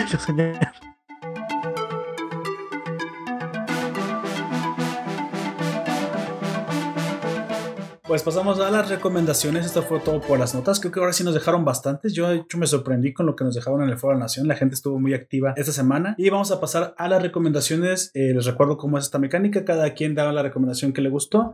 Una breve sinopsis. No se trata de spoilear, sino más bien de enamorar a la, audiencia de lo que ustedes hayan disfrutado en la semana, eh, preferentemente reciente, o en las semanas recientes que les recomendamos a la audiencia eh, que puedan consumir que les gusten. Todo, todo es válido, videojuego, libro, uh, video de K-pop si quieren, o sea, cualquier cosa que hayan disfrutado de la cultura pop, geek, para la audiencia. Por favor, amigo Aujak, usted arranca, ya que usted lo está Sí. eh, primero en el alfabeto. Eh, yo voy a mencionar tres cositas rápidas. eh, que estuve viendo un anime que se llama eh, Monuo no Nana, creo que se pronuncia así. Está bastante interesante porque es como Boku no Hero Academia, o sea que todos tienen poderes Ajá. y los están entrenando para eh, luchar contra un enemigo, pero ese enemigo nunca lo han visto, güey. Este, y, des- y de ahí a ese grupo de gente hay una persona que no tiene ningún poder y la gente no y los demás de ahí no saben por qué está él ahí, esa persona está ahí. Vaya. Eso es durante, y, y al final del primer capítulo, spoiler supongo, pero eso pasa en el primer capítulo. Sí, está bien. Esa persona eh, que no tiene poder, resulta que sí tiene, pero después lo matan. Vaya. Wow. Mm, mala suerte, supongo. Y, y nadie sabe quién es el asesino y quieren atrapar quién es el asesino, güey. Y es un concepto, eh, ah, de momento he sentido que son algunos bastante tontos cómo, eh, cómo se mueren, güey. Pero, o sea, eh, no sé, siento que el concepto es tan bueno de que eh, todos tienen superpoderes. Hay uno que incluso puede viajar en el tiempo, güey. Vaya. O sea, que alguien- ¿Sabes qué me, qué me suena más como si tiene hasta muertos un poquito más adulto? Aunque yo sé que es anime, me lo estoy mencionando como anime. Me recuerda un poquito a la serie de Heroes, ¿te acuerdas? Que esa sí es literalmente poderes. Sí, sí. Porque sí era bastante adulta, porque pues Silas, Silas se dedicaba a matarle, a matarle a gente, a, matar. abrirle el cerebro para copiar su poder. Spoiler, supongo, pero o sea, era bastante sanguinaria, o sea, e incluso era bastante explícita en la forma en la que mostraba las muertes. Recordamos que en, lo- en el primer capítulo también se avienta la porrista, ¿te acuerdas? Save the Cheerleader, Save the World. Se lanzó de una quinta planta, si quieres. Se, se resquebrajó y, y así se grababa. Decías, güey, o sea, hoy en la tele no sería hasta extraño ver eso, ese tipo de cosas. No digo que censuradas, pero sí marcadas como Netflix marca, ¿no? O sea, súper adulto, sangriento, eh, ofen- ofendible, o sea, porque está bastante hardcore la, la serie. Está bastante fuerte la serie. Pero esta sí es un poco, eh, es un poco, eh, tiene mucho más alivio cómico, eh, Ah, pero bueno. sabes que también, eh, que también es parte de, de la gracia, es que es el, hay uno que está investigando todo, pero se- es muy a lo Death Note. El, el asesino eh, está haciendo sus planes, que no voy a decir nada de quién es el asesino para no, no dar tanto spoiler. Este, tiene eh, su- sus maneras de intentar eh, eh, matar a todos. Y este, que se llama el que está investigando todo, eh, está cada vez y más y más cerca de, de atrapar al asesino, pero él en su mente es- no cuadra, no entiendo por qué quiere matarnos, porque él no sabe para, eh, para qué están en la isla. Nadie, eh, nadie sabe del todo por qué están entrenándolos en una isla tan apartada de, de Japón, Vaya. pero él no le cuadra el por qué, el por qué los quieren Se, matar. se Y escucha como muy interesante. asesino ya sabe, ¿no? Sí, y por eso eh, quería recomendarles ese. El otra cosa que quiero también comentarles es un jueguito que es muy parecidigo a SimCity, que está en el teléfono. No sé si haya jugado SimCity alguien de aquí. Que es, es Sí, sí, gestión claro. SimCity, eh, la primera versión. Y me hasta que me Sí. declararon alcalde de facto y me enojé y nunca lo volví a jugar, güey. Sí, eh, hay un juego muy, muy parecido a ese para teléfono y está bastante li- ligerito, creo pesa 90 megas más o menos, y ya es lo que estuve jugando. Vaya, obviamente en la descripción de esta publicación dejaré todos los nombres de lo que estamos recomendando para que no te lo pierdas. Y de hecho, del pasado también, también no lo hice, pero ya lo voy a hacer porque si me han preguntado de repente, oye, es que no me acuerdo los nombres, lo voy a poner también en la descripción, ¿sale? Para que no se pierdan si les interesa. Eh, ver o escuchar o leer lo que aquí se recomienda. Pues bueno, la, mía está. Ah, perdón, vas a decir una última. Ah, dijiste tres, el nombre del juego. Ah, sí. Nomás el nombre del juego. El nombre de este jueguito se llama Tao. No, espérame. Teo Town. Teo Town. Como de la ciudad de Teo pero pues tú le puedes cambiar el nombre y todo eso. Y tiene bastantes cosas también en línea para que los puedas descargar. Eso tiene incluso, por así decir, mods. Vaya, sí, muy, muy interesante. Yo creo que le voy a dar una vuelta porque a mí también me gusta SimCity. Me gustan este tipo de simuladores y a quien le gusta este tipo de juegos, dice que está para celular, pues bueno, ahí lo pueden. Está bastante ligero. Continuamos. La siguiente recomendación es la mía. Yo en la semana, bueno, veo muchas cosas. Ya, ya saben que me gusta disfrutar, estar investigando. Y últimamente me he dedicado a buscar, a buscar joyitas porque me doy cuenta que luego lo que te ofrecen los algoritmos ah, es, no es tan bueno, o sea, o te saltan cosas que están bastante bastante buenas, pero como tú tienes una tendencia, simplemente te ignoran ciertos materiales que piensan que no te vas a gustar, que no te va a gustar, aunque a veces no sea que no te gusten, sino que simplemente te ha dado por ver, no sé, puro terror, ¿no? Y de repente todo se llena de terror. Y dices, güey, a mí también me gustaba el drama. ¿Dónde estabas que me habías puesto la semana pasada que, que me las iba a ver? Todo como que eh, copiando este algoritmo nefasto de YouTube que a mí tampoco, que a mí tampoco me termina de gustar, en el que ves un youtuber y ahora te ofrece todo de eso y te tapiza todo. Entonces lo que yo hago últimamente es que ya no veo el home, sino veo la parte de suscripciones directamente para poder eh, estar viendo los nuevos videos de los que sí estoy suscrito, aunque yo sé que de repente le dé dos o tres o cuatro de la misma temática, no quiero que me tapice todo el home de lo mismo y eso es lo que está haciendo YouTube. A YouTube no le importa más que la mayor cantidad de tiempo que estés ahí viendo lo, lo que te interesa. Para algunas personas funciona, pero para mí que entre que utilizo eh, entretenimiento de calidad y educación YouTube, a mí no me sirve. Obviamente cuando me propone Badaboom me quejo y lo denuncio. Así a ese grado de, asco me da ese tipo de, canales. Bueno, en Prime Video estuve investigando y topé con una, una película que me pareció interesante por el nombre, que se llamaba Small Foot o pie pie chiquito, pie chico, sí, o pie, pequeño. No, pero es que no, no se traduce así, se traduce como pie chico, porque es el contrario de pie grande. Entonces dije, vi unos yetis ahí, dije, ¿será lo que yo me imagino? Entonces simplemente les voy a recomendar esta película que no sé si la han visto, no sé si salió en el cine, sinceramente. Es sí, salió en el cine. Sí, salió. ¿Sí salió en el cine? Ah, ok. Yo no la vi en su momento, obviamente. Es una... Es una película producida por eh, Warner Animation Group. Se estrenó en el 2018 y pues sinceramente no, no, yo, para mí pasó desapercibida, ¿eh? Yo no la, yo no la alcancé a ver, pero eh, sé que por ahí está basada en un libro que se llama Jetty Tracks, escrita por Sergio Pablos. Entonces, o sea, parece ser que es un, un, libro bastante, pues bastante bueno para, no sé si es para niños o dirigido solamente al público infantil, pero les recomiendo la película porque sí es para toda la familia, pero no es tan tonta, no es una película boba. Quiero decir que su humor es bastante bueno, tiene cosas muy sutiles, es bastante interesante en la temática que trata. Y es curioso la premisa, que es la única que mencionaré, no les contaré más, en un mundo en el que eh, los protagonistas no somos los humanos, sino son los, los pie grandes, ¿no? Los yetis. Los un, yetis. un yeti, ya sabes, de repente estos yetis despiertos que son unos rebeldes, güey, porque hacen preguntas porque el, ellos creen que el sol en el, en el, firmamento es un caracol que todos los días sale y, y, brilla, ¿no? Y de repente hay uno que se pregunta, oye, esa cosa, ¿te imaginas si no es un caracol y fuera una bola de gas ardiendo en el firmamento exterior? Cállate, cállate, no seas un hereje. Eso es una estupidez, claro que no es eso, es un es un caracol. Incluso tienen leyes, escritas en piedras donde dice, recuerda lo que dice la piedra. Y la piedra dice que si tienes preguntas, de respira, cuentas a tres y ya se te pasará la curiosidad. o sea, viven como en el oscurantismo. Entonces aquí lo curioso es que uno, ya sabes, el, el, gran disidente, hay un Yeti que un día se pregunta, eh, este, se empieza a preguntar cosas. Él, él también está envuelto en esta vida cotidiana de felicidad, de cantos. Recordamos que es una película, tiene canciones, tiene musicales. Pero un día un día sale, ellos viven como en la cúpula de una, una, montaña, ya sabes, estas montañas que sobrepasan las nubes. Sin embargo, esta cúpula tiene eternamente nubes, o sea, nunca deja de haber nubosidad en, en, la, en la, cúpula. Entonces, ellos creen que debajo de las nubes no existe el mundo, que todo el mundo es la cúpula de la montaña donde ellos viven. Y obviamente por debajo de la montaña existen los humanos, pero nunca bajan las nubes y de abajo tampoco se puede ver la cima porque te digo, esta nubosidad siempre los tapa. Es el, es el clásico ejemplo de, este, de la cueva de Platón, ¿no? O sea, ellos solamente conocen el mundo y solamente es una isla flotando en el, en el universo. Pues un día este Yeti, el, el, el que todo el tiempo se pregunta, ve un avión caer y no sabe muy bien qué es, pero sabe que, que hay algo, algo está pasando extraño.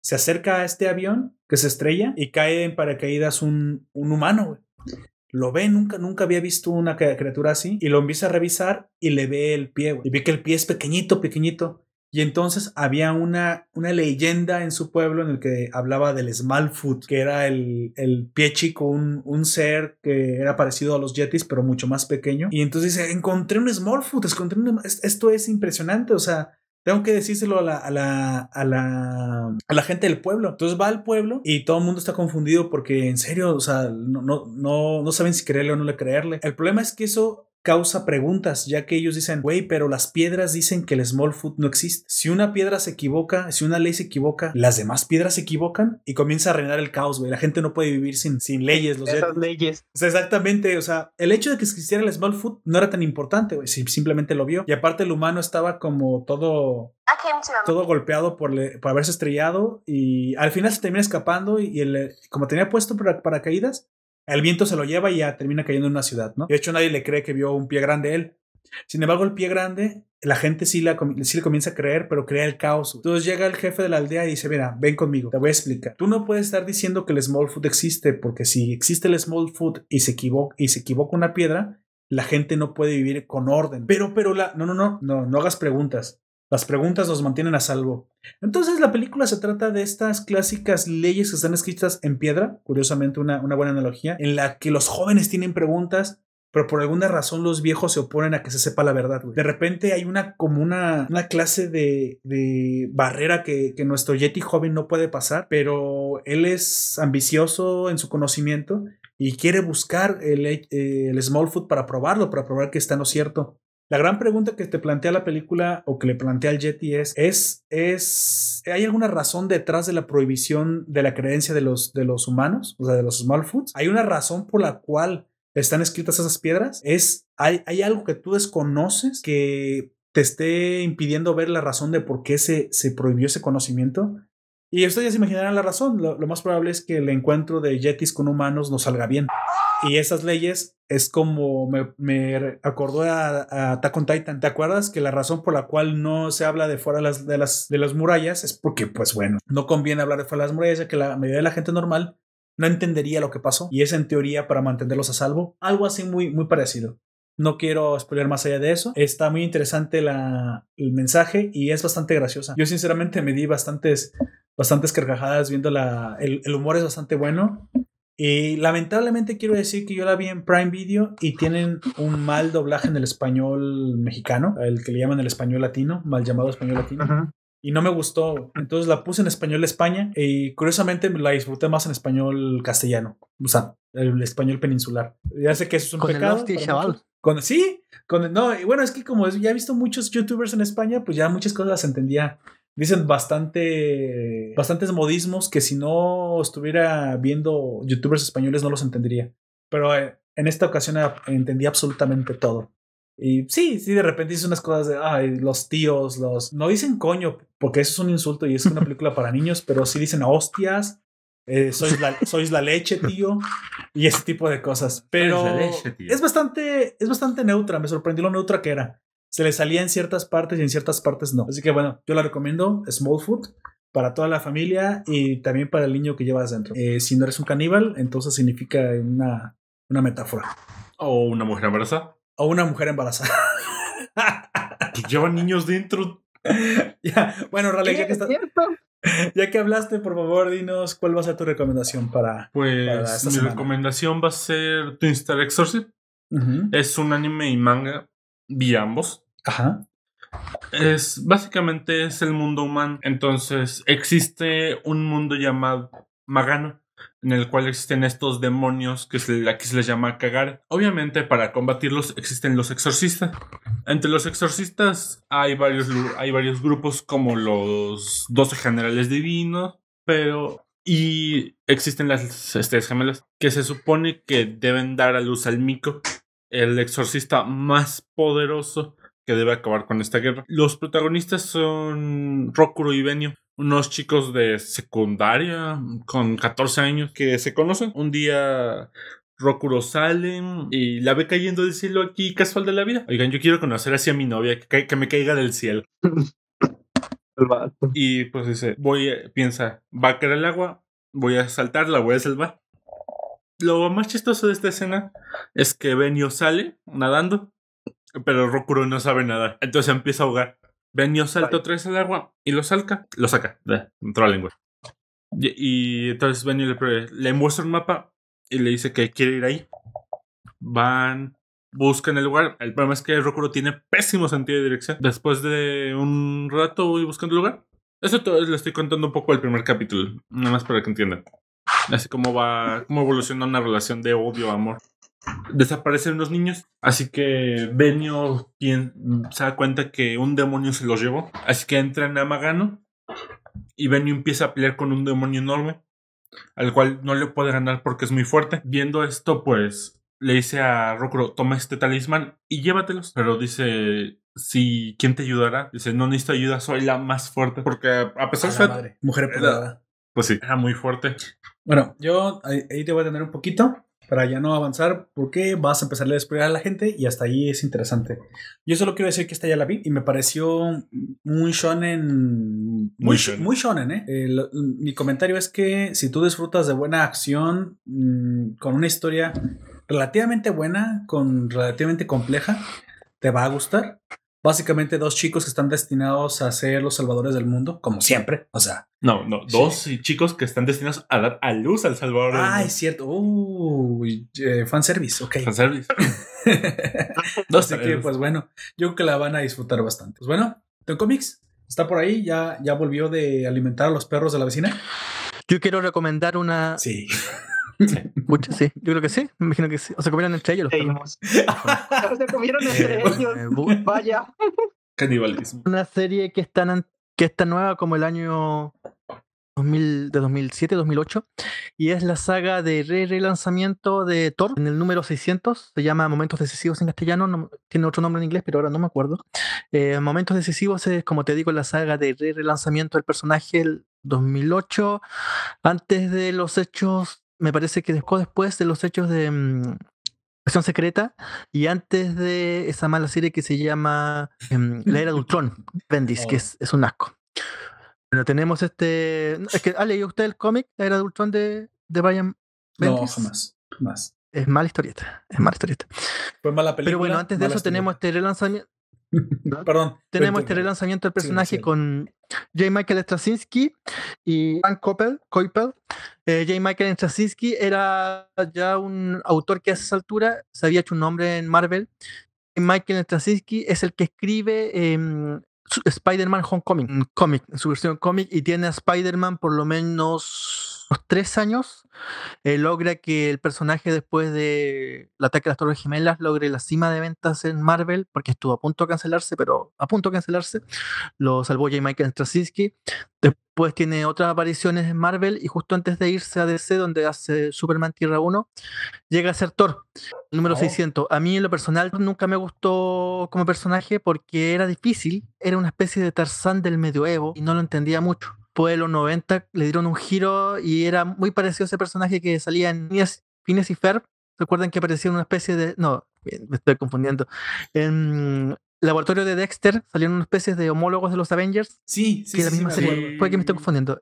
Y y había un Thor que era una mezcla entre Axel Rose y una especie de, de, de semidios. Pero está hablando de la liga, de la liga, mm, ay, ¿cómo se llamaban los que, no se llamaban Vengadores, pero sí era, no me acuerdo si era dentro de Dexter, pero tenía esa animación. Creo que sí era dentro de Dexter.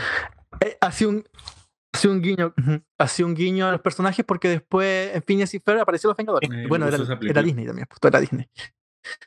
Y mm, em, te digo, en los 90 tenía eso de, de, especie de rockero pozo de ser un dios, una cuestión bien extraña, que hizo que también la serie casi se cancelara y a fines del, de los 2000, de la primera década de 2000, 2008, 2009, lo toma J. Michael Straczynski con Coppel. ¿Qué hace J. Michael Straczynski? Se mete de lleno en hacer una especie de leyenda de capa y puñal, de capa y puñal, de capa y hechicería. Eh, lo hace muy interesante, le mete, le mete mucho, le mete mucha narrativa, mucha lírica a los diálogos. Eh, van a esta reflexión de eh, Thor en esta versión, porque siempre es la reencarnación, es la, a ver, no, no es la reencarnación, pero tiene una mitad humana, una mitad divina. Cuando es humano es el Dr. Blake, cuando es divino es... En este caso es el Dr. Blake el que asume a Thor y como te digo, dices cosas como es imposible que Thor muera, que es un dios y a los dioses solo los crean los hombres y no al revés. Em, el doctor Blake con esa convicción vuelve a convencer a Thor porque Thor está medio retirado, había tenido eh, al fin de, la, de su etapa anterior una serie de asesinatos, Ajar había caído, en algo guiña también la, la película de... Mm, eh, ¿Dónde se, cae Ajar? No me acuerdo. En esta película donde sale Thor, sí. es donde se empieza... Sí, la de Ajar. Y eso es lo que hace J. Michael Straczynski, cuenta una historia de capa, puñal y hechicería muy medieval. El dibujo de Coipel es, muy, muy de ese tipo de, de. De, de novelas de, mm, de héroes medieval. Bueno, no sería medieval, pero si a alguien le gustó em, Game of Thrones, yo creo que por ahí va la línea de esto. Eh, también mete mm, el doctor William Blake, el doctor Blake, que hace sus reflexiones sobre qué significa la divinidad, qué significa ser humano, y como te digo, muy lírico, eh, mucha poesía ahí entre globos de diálogo. Y es el recomendado. Eh, como te digo, no es. Eh, una, una mentira, me estoy dando cuenta que, como digo, digo varias veces. Thor, momentos decisivos. es la etapa, yo recomendaría del personaje, porque los demás son medios tipo, por lo menos a mí nunca me, nunca me cuadraron mucho. Porque parecía esta especie de Tarzán medieval, pero aquí ya tenemos a un Thor que va más por el cuento, el cuento del, puñal y brujería, espada de brujería, y lo hace muy entretenido y muy fácil, muy, muy llevadero. No se queda pegado con ese personaje del, dios supremo que baja a la tierra convertido en un hombre. Bueno, bueno. Thor, eh, momentos decisivos, alrededor del número 600, 2008, 2007. 2006, número 600 hasta el 605, 605, 606, por ahí. El recomendado de cómics de, eh, de, Don Comics, en algún momento a lo mejor hasta lo podemos llevar al podcast eh, dedicado a la reseña de cómics que muy interesante. Thor es de los que me gustan. El dios asgardiano siempre es interesante de tratar. Pues bueno, por último, pero no menos importante, por favor, Gunther, ¿tienes alguna recomendación para la raza? Mm, yo creo que no. no he visto nada nuevo o interesante. Trabajen. Ah, sí, supongo. bueno, no pasa, no pasa nada. Yo nada más quiero mencionar al final, eh, bueno, te voy a tomar entonces el turno poquito. Acabo de terminar la plaga. La plaga. ¿Cuáles pinches plagas? La. No sé, estos dinos. ¿Cuál? La del COVID. No, no, la plaga del COVID, no, eso no es una plaga, es un virus. ah, la plaga de. ¿La peste negra? La peste negra, no, este, la purga, perdón. La plaga. ¿Qué me, me pasa? La purga, pero esta vez voy a recomendar la serie de Prime Video. La terminé, vimos la primera y segunda temporada. La segunda temporada es mucho mejor. De hecho, pueden ver la segunda temporada sin ver la primera temporada, ya que son historias autoconclusivas. Es decir, en la primera temporada te manejan. Sí, te manejan diferentes casos, eh, muy a la purga, como si fueran las películas. Hay una, hay una pareja que tienen problemas en la, en la purga y terminan matando o matándose, ya sabes lo que pasa. Hay, una, hay un hombre que está buscando a su hermana en la purga y lamentablemente la chica se une a un culto de gente que piensa que la purga es un llamado a la santidad y que si tú te mueres en la purga siendo asesinado por un purgador, realmente le estás salvando el alma. Una cosa así súper.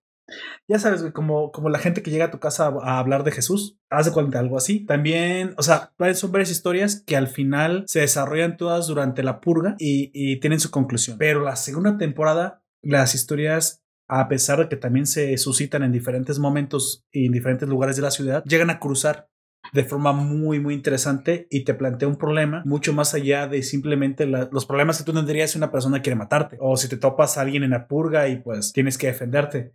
No, acá los problemas eh, son ya mucho más directos con lo que tiene que ver con el final de las películas. ¿Recuerdas, Jack? Tú también las viste. Que al final había gente que se preguntaba si la purga realmente en lugar de ayudar a la gente a sacar su odio, no lo incentivaba más. Pues algo así está sucediendo. En la segunda temporada, el hilo conductor, te digo, hay varias historias alrededor, pero el, el, argumento conductor de toda la historia es una persona que descubre que realmente una noche al año para sacar todo tu odio, asesinar a quien tengas que asesinar, de repente si la chica esa no, no te, te batió muy feo, pues la, la puedes matar ese día. O si. No, no, no, no es cierto. Eso sería promover un.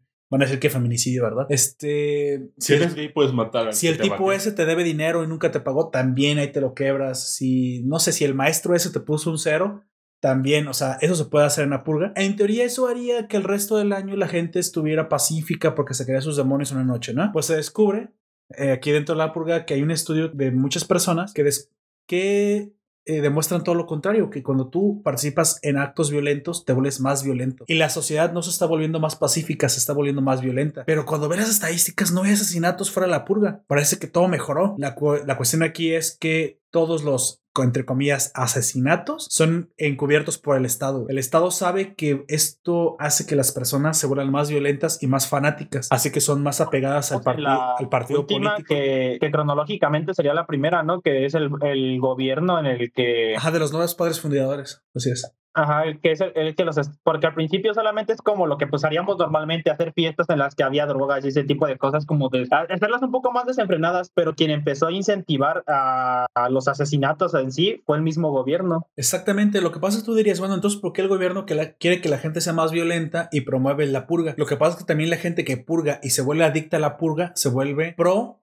el partido de los nuevos padres fundadores. O sea, todo es político. Ya ves cómo, cómo, cómo, la izquierda ama tanto a los pobres que los multiplica y luego los, los convence de que ellos son la salvación. Es lo mismo. Entonces la gente que se está volviendo cada vez más violenta comienza a matar fuera de la purga. Sin embargo, lo curioso es que hay un señor, no voy a decir ya un poco más porque no quiero spoilear, hay un señor que es asesinado fuera de la purga. Un joven que ya purgo, eh, se trauma y todo el tiempo ve sangre y todo el tiempo comienza como a ser adicto a la violencia. Asesina a este señor, le mete, no me acuerdo si 50 puñaladas, O sea, lo deja como, como queso gruyer.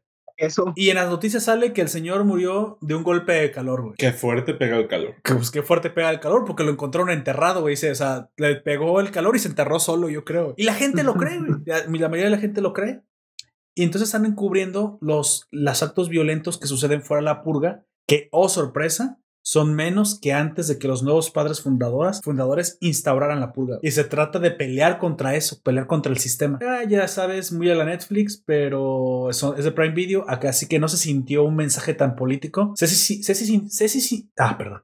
Sí se sintió como si fuera dentro del mismo universo de la purga, algo que inevitablemente iba a suceder, que iba a haber gente que se iba a dar cuenta que no estaba tan bien matar a tu prójimo. Y lo que sí me gustó y no se sintió tan, tan políticamente correcto como, de hecho no quisieron ser políticamente correctos, en muchas partes no lo son y eso me gustó. Hay una parte en la que hay un negro, que es lo último que te importa que sea de ese color, que dice, güey, hay gente que me quiso purgar y la tiene frente a él, güey. Y estas personas todavía le dicen, es que es nuestro derecho matarte. Y sí, yo sé, y también es el mío matarlos a ustedes pero yo no soy igual a ustedes, yo me voy a negar, tiene, tiene que romperse esta cadena de odio conmigo. Entonces es, es, curioso porque sí, sí tiene un ideal como heroico y él resiste tomar venganza de la gente que incluso sabe que lo quiso matar para que la violencia no continúe. Y eso pone un ejemplo. el ciclo de... Y lo rompe, güey, sí, sí, sí, sí rompe el ciclo, sí siente un precedente en el que te das cuenta que sí se puede combatir contra la pura. Es muy interesante, digo, la segunda temporada me encantó tanto que se las voy a recomendar. Si no les gusta tanto la primera porque empieza un poco lento, la segunda pueden ir directamente y es una historia completamente diferente de la primera. Es como si fueran dos series simplemente diferentes. Así que La Purga, pero la serie de Prime Video, muy recomendable. Si no tienen Prime Video, pues la pueden encontrar con su distribuidor favorito de la esquina. Y si, si todavía compran CD, supongo, y DVDs, si no, pues la pueden encontrar probablemente en San Google.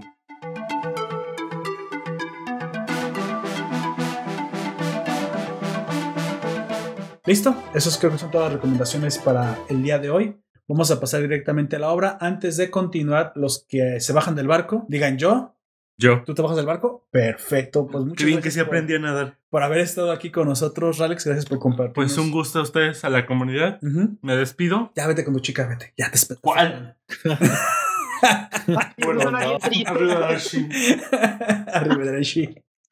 ¿Alguien más se baja del barco?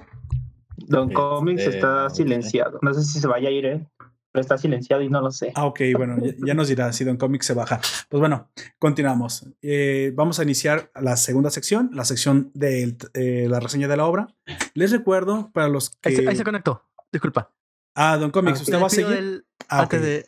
sí, me despido del grupo porque van a hablar de algo que yo no tengo idea, así que mejor los escucho. Perfecto. Hasta la próxima, muchachos. Me saluda a la vecina Don Comics, que esté bien. Ah, no se crea. Perfecto. Sí, los perros de la vecina, comillas, comillas. bueno, vamos Supongo que sí. Eh, yo también creo que sí. Se escuchaba, muy se escuchaban muy cerca esos perros, ¿eh?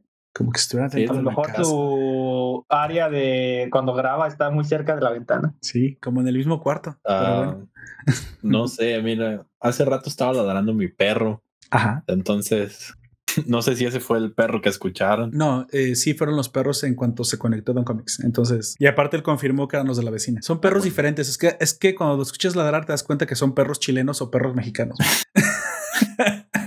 no, sabría decirte. Sí, tiene un leve acento, güey. Después digo dónde se encuentra la inflexión. Bueno, les recuerdo que esta primera parte no contendrá spoilers. Hablaremos eh, de ellos cuando, cuando avancemos a hablar de la obra. Ahorita solamente vamos a decir los datos técnicos, la introducción. Obviamente les avisaremos cuando comencemos a fumar spoilers. Pues bueno, amigo Outjack, usted fue el que eh, me promovió esta, este material, que quiero decir que le agradezco. Me encantó, estuvo muy bueno. Qué bueno que no sufro de epilepsia, porque igual esto me hubiera matado.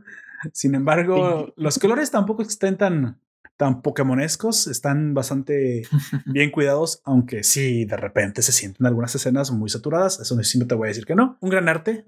Trigger nos tiene acostumbrado ya a este peculiar estilo. Y obviamente las referencias y los homenajes y hasta ciertos plagios que no me gusta decir eso porque sinceramente no se sintió así, fueron muy interesantes. Creo que podemos ver tres obras aquí reunidas. Kill a Kill, Fire Force y obviamente Tengen, Tengen Toppa Gurren Lagan, entre, entre otras muy probablemente que también hay, pero estas tres fueron las que yo pude reconocer más, más visiblemente en los elementos que nos promovía. Muy buena obra, Promare.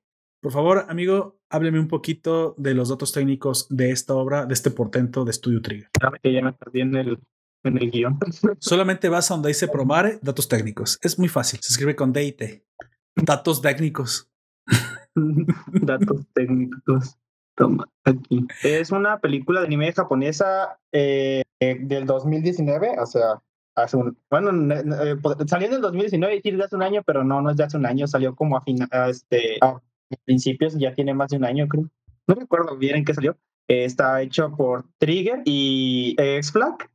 Y la es dirigida por Hiyuki Imashi y escrita por Kazuki Nakashima. Ambos trabajaron en Tengen Toppa Gurren Laga ni Kill la Kill. Y Nakashima y Trigger, acreditados por el trabajo original, presenta diseños de Shigeto Koyama, animación 3D CG de Sanxigen y música de Hiroyuki Sawano. Hablando precisamente de la música, eh, yo quiero decir que los temas de la película Kakusei y Kori no Tokiyomete son interpretados por Superfly. La banda sonora es compuesta por Hiroyuki Sawano, como ya dijiste. Háblame un poquito de, de la producción, amigo Gunter. ¿Gunter? Oh, no. Ah, revivió. ah, no te creas. Eh, pues se anunció para el Anime Expo del 2017, el día de 2 de julio, y este proyecto pues fue un anime, o se planteó así como un anime original coproducido por Trigger y X-Flags, X-Flag, y pues eh, entraría en una producción de casi cuatro años. Luego, pues revelaron de que esto no se trataría de un anime, sino realmente de una película. Y pues eso fue el día, eh, un día de octubre del 2018. Y pues conocemos a, personas como Hiroyuki Imaishi y a Kazuki Nakashima, pues quienes trabajaron, eh, como ya nos decía eh, Aoyak, en, en Tempen Topa Gurren Laga y Kill la Kill, que son quienes dirigen esta película. Y pues eh, se acredita todo este trabajo original a Nakashima y a Trigger y cuenta con los diseños de Chigoto Shigeto Koyama, nombres más difíciles que tienen. Así es. Y, fueron, y fueron animados por Sansigen en las secuencias de 3D y la música por Hiroyuki Sawano dentro del logotipo de la película, que fue diseñado por dos personas, una de nombre Saichi Ishiko y la otra de nombre Tomotaka Kubo, quienes desempeñaron la dirección de arte. Así es. Bueno, eh, háblame un poquito. Bueno, yo sí, es que yo el estreno, obviamente fue en Japón. Eh, ya tenemos acá la fecha correcta,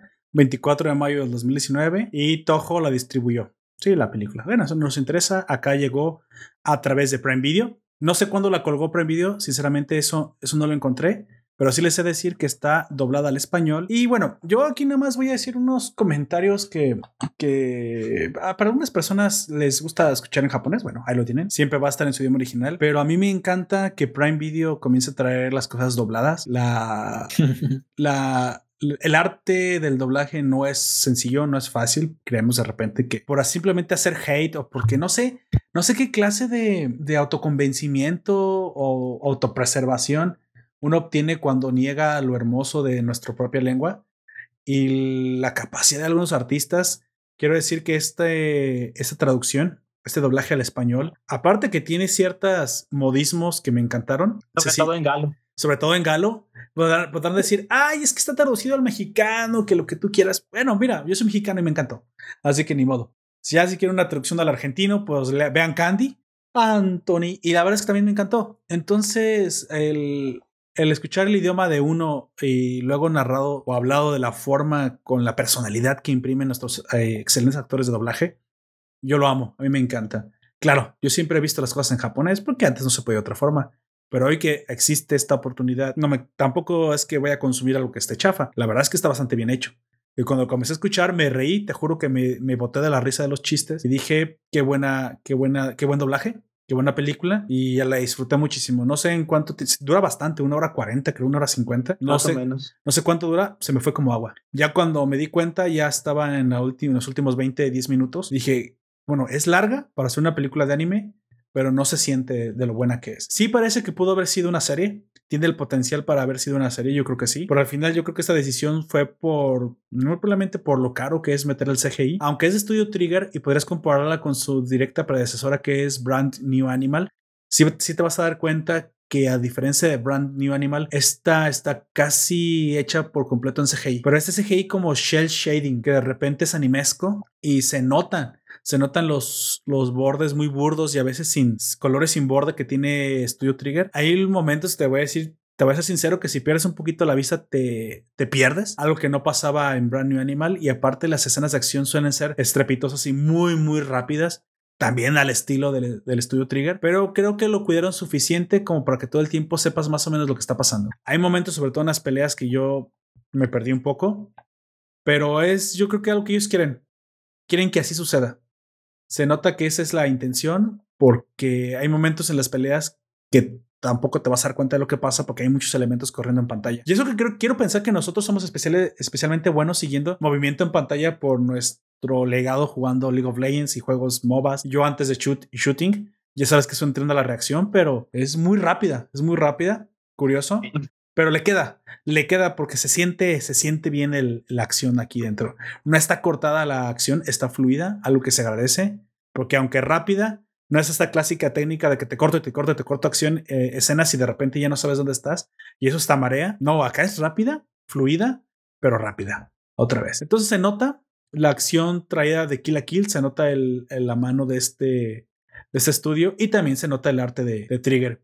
Me imagino que te digo otra vez, el fue cara, fue, supongo que no fue cualquier cosa, todo se ve a la perfección, los colores bien elegidos y aunque colores básicos, no se siente sobresaturado. En ciertas escenas sí, pero eso es falta de costumbre. Cuidaron muy bien los colores. Quiero decir que se siente bastante bien. En una, una tele 4K la vas a disfrutar muchísimo. Eso te, te lo garantizo. bueno, Voy a hablar un poquito de la trama de la película, de la sinopsis. Todavía no voy a empezar con spoilers. Básicamente, la trama habla de un mundo en el que, en algún momento, por alguna extraña razón, aquí es donde el argumento choca con Fire Force, para los que ya la han visto. Un gran anime también que aquí recomendamos. Que por cierto también me recomendaste. Tú, o sea, eres piro, pirómano o algo, amigo. Tú siempre me recomiendas ese tipo de cosas. Tú me recomendaste Fire Force y ahora me, me recomendaste Promare. Es posible que por ahí tengas una tirada homicida pendiente que desarrollar. No. ya sé creer eso mientras echa un cerillo. sí, y gasolina. Entonces, eh, Promare nos habla de un mundo en el que la gente comenzó a hacer combustión espontánea. Eh, casual, supongo. Y de repente. Sí, bien casualmente. sí, bien casualmente. Creo que pasaban como por una etapa de, de estrés. Estrés. Estrés o emociones muy reprimidas. Eh, bueno, eso fue lo que yo entendí, porque en el caso del. ¿Cómo se llama? Del oficinista, pues, eh, aparte de estrés, pues eh, está como en súper aglutinados todos ahí y luego le pisan el pie y hasta que se enoja y explota. Luego el, eso es el mero principio de, las, de la película. Luego se ve el tipo gritándoles a todos en la. Exactamente. En el auto. Y luego la señora a la que su marido le. La maltrata. golpea. Sí, hay. que lo provoca. Hay un, hay un síntoma de estrés antes de que suceda la combustión eh, espontánea. Sin embargo, el mundo nos dice que con el tiempo las personas que sufrían esta combustión no morían y comenzaron a aprender a usar las llamas. Se volvieron básicamente piroquinéticos. Cinéticos. Eh, entonces, muy al estilo de Fire Force, hasta aquí es casi idéntico. Sin embargo, hubo una pelea con estos seres, todo eso es el setting de la historia, y, y hubo obviamente guerra. Se destruye la mitad de la humanidad, nos matamos todos entre todos, y lo que surge de ahí es una humanidad que aprende a pelear contra estas, estas personas. Le llaman los Burnish en, en inglés o en japonés. Estas personas. En el idioma original. El idioma original, así que ese es el que manejaré, los Burnish. Y esas personas pues son el enemigo público número uno. Galo es nuestro protagonista, que es parte de un escuadrón de bomberos, curiosamente, que, combaten a los, a los Burnish, a, estas, a esas personas incendiarias. no, de hecho, no, no tanto, porque eso lo hacen los que llegan después. Ellos tienen la ¿cómo se llama? La autoridad de pelear con ellos solamente durante los Nada más que no quería revelar eso todavía. o sea, iba a decir que ah. ellos pueden pelear contra los Burnish. Como buenos bomberos, es su obligación acabar con las llamas. Si hay Burnish provocando las llamas, entonces podrás ser habilitado para pelear contra los Burnish. Tú no eres policía, o sea, tú eres un bombero. Como dije, Galo es el mejor bombero de la ciudad. Él sí, él sí puede pelear de tú a tú contra las personas estas incendiarias. Sin embargo, su objetivo, pues como todo bombero, es salvar las vidas de las personas las más vidas posibles y apagar el incendio. Para esto han desarrollado tecnología congelante impresionante que hace posible combatir llamas a un nivel que hoy en día no se podría, obviamente. Burnish lo digo, eh, Galo pertenece al departamento de bomberos de rescate ardiente, el, el, número 3, curiosamente. O sea, me acordé otra vez de nuevo de N no el, el departamento 8. Bueno, ya saben, algunas similitudes, pero no es un plagio, literalmente. Sí, sí, siento que es un homenaje y está basado aquí. Galo, obviamente, es un personaje muy atrayente, muy interesante. Está basado en Camina para los que vieron Tengen Topa Gurren Lagan y es esta clase de personalidad muy muy luchona, muy para adelante, muy, muy líder, eh, avienta siempre el valor y los principios morales, el, heroísmo siempre por delante. Así que de entras, de buenas a primeras, te cae bien. Es un, es un tipo carismático. Y quiero decir, no sé quién lo dobla, pero quien lo dobla utiliza en momentos algunos slangs mexicanos que me sacaron de onda. De hecho, hay palabras extrañas que no esperaría haber visto jamás eh, dichas en una película de anime. No sé si tú lo viste en español, Aoyak, pero hay una parte en la que los compañeros de Galo dicen, ya ves que Galo hace algo, no voy a decir qué para no spoiler todavía. Galo hace algo, le sale bien. Y sus compañeros dicen, oye, Galo lo hizo bastante bien. ¿Crees que lo fue premeditado o fue de pura cagada? Y esa palabra es la que dicen, güey. Así tan vulgar como se escucha.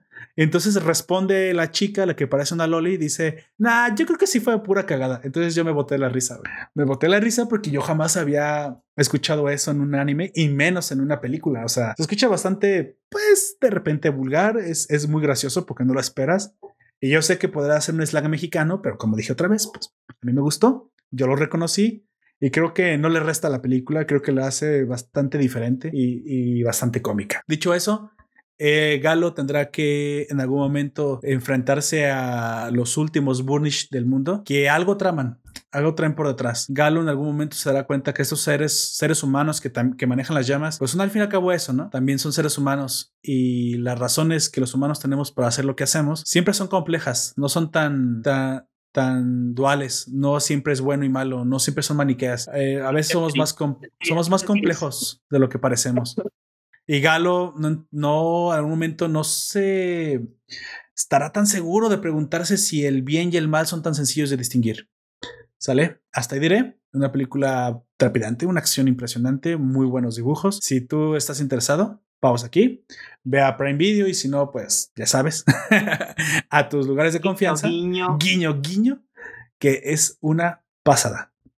Aquí acaba, aquí acaba la alerta. A partir de aquí, ¿qué pasará, amigo? Vamos a fumar spoilers. Hartos para fumar, los vamos a, fumar en pipa, incluso.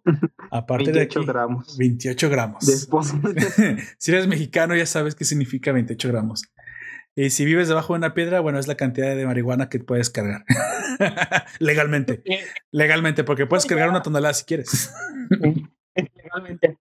De hecho, eh, hablando un poquito sobre el tema, escuché, vi mucha gente en redes sociales como alegrándose y otros enojándose, obviamente, porque siempre hago de los dos lados. y de los que se alegraban, casi nadie sabía cuánto era lo máximo que podías cargar. Una, una cajetilla, ¿no? Más o menos es lo que están tratando de, de atinarle. Entonces, pues yo, a mí me parece bien, digo, al fin y al cabo la gente ya lo hacía. Ahora no solamente, o sea, no va a pasar nada, no van a consumir más. De hecho, hasta creo que van a consumir menos. Hay gente que dice, ah, es legal, pues ya no lo voy a hacer. Vamos a ver qué es lo siguiente ilegal. De hecho, sí, es porque, eh, bueno, en, el policía te agarra. ¿Qué es eso, joven? Mi marihuana. Ya es legal. Ah, sí no se vale. Uy, joven, ¿Cómo crees? Eso no se va a poder. Le atoran una putiza. Pues ya dijo AMLO. Ah, lo dijo AMLO. ¿A poco usted cree que todo lo que dice AMLO es verdad? El, policía, ¿no? ¿A poco usted le cree, joven? ¿A poco usted le cree? Aquí la única ley somos nosotros. Es, es, es, es, eh, como aquí la única, la única ley es Esme. ¿Cuál Esme? Esmeralda, mi macana. Ay, cabrón. bueno, ya si les gusta o no les gusta, pues supongo que eso ya será cuestión de ustedes. Yo creo que pues cada quien decide. Es más, es una, es una droga tan suave, porque realmente la marihuana es una droga suave, que si hace rato hubiéramos hecho esta legalización, hubiéramos eh, puesto hablo al tabaco, hoy veríamos lo mismo que le pasó al tabaco, güey. Ya la novedad hubiera pasado y sinceramente la gente no fumaría no porque se le prohíba, sino porque ya no está de moda.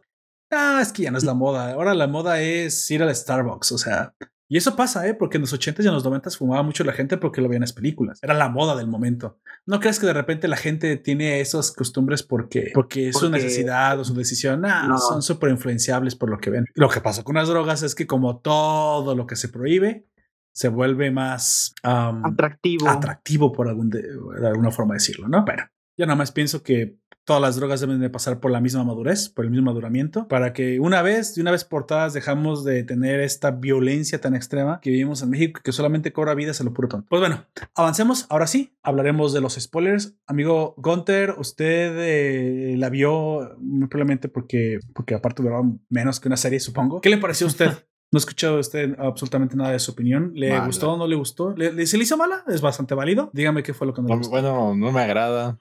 Eh, ya la había oído antes. Desde hecho, tenía muchas ganas de verla desde que fue anunciada, pero no sé, no hay cosas que no me cuadraron tanto. Las motivaciones se pierden. a pesar de que te hablan muy, muy seguido de ello, los que se odiaban ahora son, son novios. Eh, Momentos ya hoy, de hecho. no sé. Digo, no, no me terminó de agradar tanto. Supongo que no, mis expectativas eran otras. pero es disfrutable. dime, eh, me, parece interesante, ¿qué expectativas tenías tú? ¿Qué esperabas tú de la película? Mm, eh, tiene unas escenas de acción y están muy bien animadas. Sí, creo que eso sí. No hay queja en eso. Sin embargo, creo que la historia mm, me esperaba algo un poquito más. Quería más misterio, más profundidad. Tiene su su problema a resolver, pero este pues, prácticamente se desenmascara solo y desde un principio si desde que ves que lo salvó, sabes que ya pues, él es el malo. Puedes decir nombres y todo, ¿eh? Puedes ir directamente ya spoiler. ya son el, el güerote, como dijo mi primo. El güerote. Sí, vemos que el gobernador, el, gobernador supuestamente era el bueno, ¿no? Y al final pues es el malo. La película la estuve viendo con mi primo. No estaba aquí ahorita, pero eh, él se quedó dormido, yo me quedé dormido. Vaya, entonces esperaban algo muy diferente. Sí, de, hecho, en cuanto lo vi al gobernador salvando, le digo, estoy más que seguro de que él es el malo. Y me dice, ¿por qué? Digo, porque no creo, no, no creo que lo haya salvado. Es más, hasta pienso que le ha de haber incendiado el edificio. A la madre. Todo eso, todo eso desarrolló de solo verlo. Sí. Mira, es que está raro porque nunca nadie es tan bueno. Pero algo me daba la impresión de, que así era. Es como dices, no, no todos son muy buenos. Y lo que sí no me esperaba, y eso sí me gustó, fue de que le tuviera como tanto desprecio. Oh, sí, estuvo chido. Ah, estuvo chido a Galio, a Galo, a Galio. Ajá, que el, que el gobernador le tuviera tanto de comodidad, pero te, te, explican por qué. Dije, ah, eso sí está chido. Tiene un buen fundamento. Sí, Cray, es muy interesante a la hora que desarrolla su maldad. O sea, sí, parece el malo obvio, no voy a decir que no, pero el hecho de que le recordara lo, la falsedad que él era. Mira, yo al fin y al cabo sí pienso que una serie hubiera sido mucho mejor. Tenía, tiene tanto, tanto de dónde desarrollar que sí se siente apresurada. Eso sí te lo ah, Esa es, la otra cosa. Ajá. Que se siente un desarrollo muy rápido en el cual te digo, los, los que eran antagonistas antes, protagonista y antagonista, pasan a dejar de serlo muy, muy rápido. Yo pensé que era la waifu, güey. Sí, no. En una resolución un poco, pues, agridulce, en la cual de, ay, mira, nos, acaba, nos acabamos de agarrar putazos tú y yo, pero descubrimos un búnker secreto y ahora somos los mejores amigos. Sí, para poner un poquito en contexto a quien no lo ha visto, precisamente la, historia nos habla de que el mejor bombero se encuentra contra el peor de los delincuentes de los, en español le llaman los flameantes, los burnish. Entonces, está muy chida las peleas, eso sí, creo que en el aspecto técnico no tengo ninguna clase de, crítica. Ahí se, se lucieron, ese no es el problema. Y al combatir, como tú dices, pues el, el, bueno captura al malo, lo llevan a prisión. Sin embargo, Leon o Leon, no sé cómo, cómo lo has escuchado tú, Lion. Leo. Leo, sí. Leo tiene una justificación más allá por la cual hace lo que hace, ¿no? Aunque un poco barata si me lo preguntas y eso sí donde me tengo que quejar, no me gustó la justificación, me parece un poco... Ah, hay partes que me gustó y partes que no me gustó, pero me pareció un poco tonta la justificación primero la ova en la de donde te presentan a los personajes y luego es la película, tiene un poquito más de sentido, pero aún así se siente como un argumento flojo. Es que quemar porque una voz en mi interior me dice que queme, oye, pues eso me parece un loco, ¿cómo no te van a tener amigo? O sea, si me hubieras dicho antes por qué te hablan esas cosas en tu cabeza, a lo mejor podríamos haber, no sé, descubierto algo, ¿no? Pero eh, que su justificación sea porque quiero ver el mundo arder literalmente, oye, ese meme ya está muy visto. Pues no. Entonces, esta, eh, este setting nos lleva a que, pues, de alguna forma, Galo y Leon pues, son antagonistas, güey. Son las, eh, son las antípodas uno del pues, otro. Este, la dos caras de la moneda. Creo que se vuelven amigos demasiado pronto. Creo que es lo que quieres decir, ¿no? Que Galo tenía que haber visto un poco más. El único que ve simplemente es una persona morir y dice, ah, mira, también son humanos, también sufren. Pues sí, güey, los delincuentes se mueren, pero no, pero eso no los vuelve buenos. Sí, fue, fue un poquito flojito el cambio de, de, Galo, ¿no? De parecer. el hecho de que las motivaciones de ambos, todos los dos dicen, ah, yo estoy muy motivado a ser el mejor bombero. El otro, yo estoy muy motivado a que nos respeten. Y a quemar el mundo, güey. No solamente quiere el respeto, quiere quemar el mundo. Pero ya una vez que, que se dicen eso, es como de mi voluntad es más fuerte que la tuya y ese es todo el argumento que, que expresa su voluntad. Es la voluntad de fuego, amigo. de la aldea de la hoja. O sea, cuéntame algo. ¿En dónde se da el cambio? ¿Por qué cambiaste? ¿Qué, ¿qué fue? Cuéntame un poquito, Jack, ¿qué te pareció este Camina 2.0? Tú que obviamente reconoces más a este, a este personaje y que muy probablemente te gustó mucho más que a mí tengan Topa Gurren Lagan, que no quiere decir que no me gustó, no me vayan a quemar con fuego que sí queme. Está chida, pero no me, me, gusta su final, pero me hace sentir triste. Ahorita llegamos ahí. Sí. Sincera, sinceramente a mí este personaje me gustó, el personaje creo que sí tiene una persona que me gustó, la vi en español, por lo tanto me gustó más. Sin embargo, pues es obvio que se siente un tipo carismático, de repente cabeza hueca y de repente el malo es el clásico que se siente que es mucho más listo y obviamente tiene una justificación mucho más profunda. Sufro, sufro, sufro y el otro güey, ay, mi enemigo sufre, a lo mejor sufre por algo, ¿no? pero eso no le quita que Galo es un personaje chido. Es un personaje, no es demasiado profundo, pero es interesante. Cuéntame un poquito, amigo, ¿qué te pareció a ti? Oh, Jack. Pues eh, yo antes de verla ya la ya la habían anunciado y yo desde entonces dije ah, el, con el, el, título de El Camina Bombero. Camina Bombero. Naruto Verde, Camina Bombero. ¿Que la gente no le puede decir por sus propios nombres de las cosas o qué?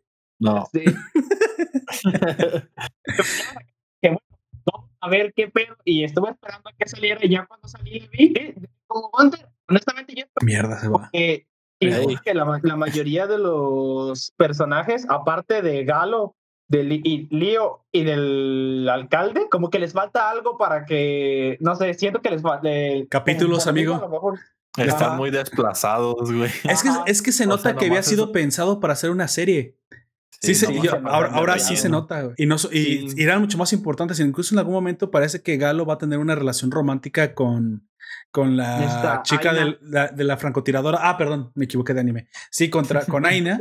La, ¿Cómo se llamaba la francotiradora en Tengen Topa Gurren Lagan? Yoko. Yoko. o sea, es, se ve que es Yoko, güey, nada más un poquito más tapada ya que el brazo se lo pasaron a la, a la, Loli que no enseña, bueno, sí enseña, pero no enseña nada porque no tiene nada.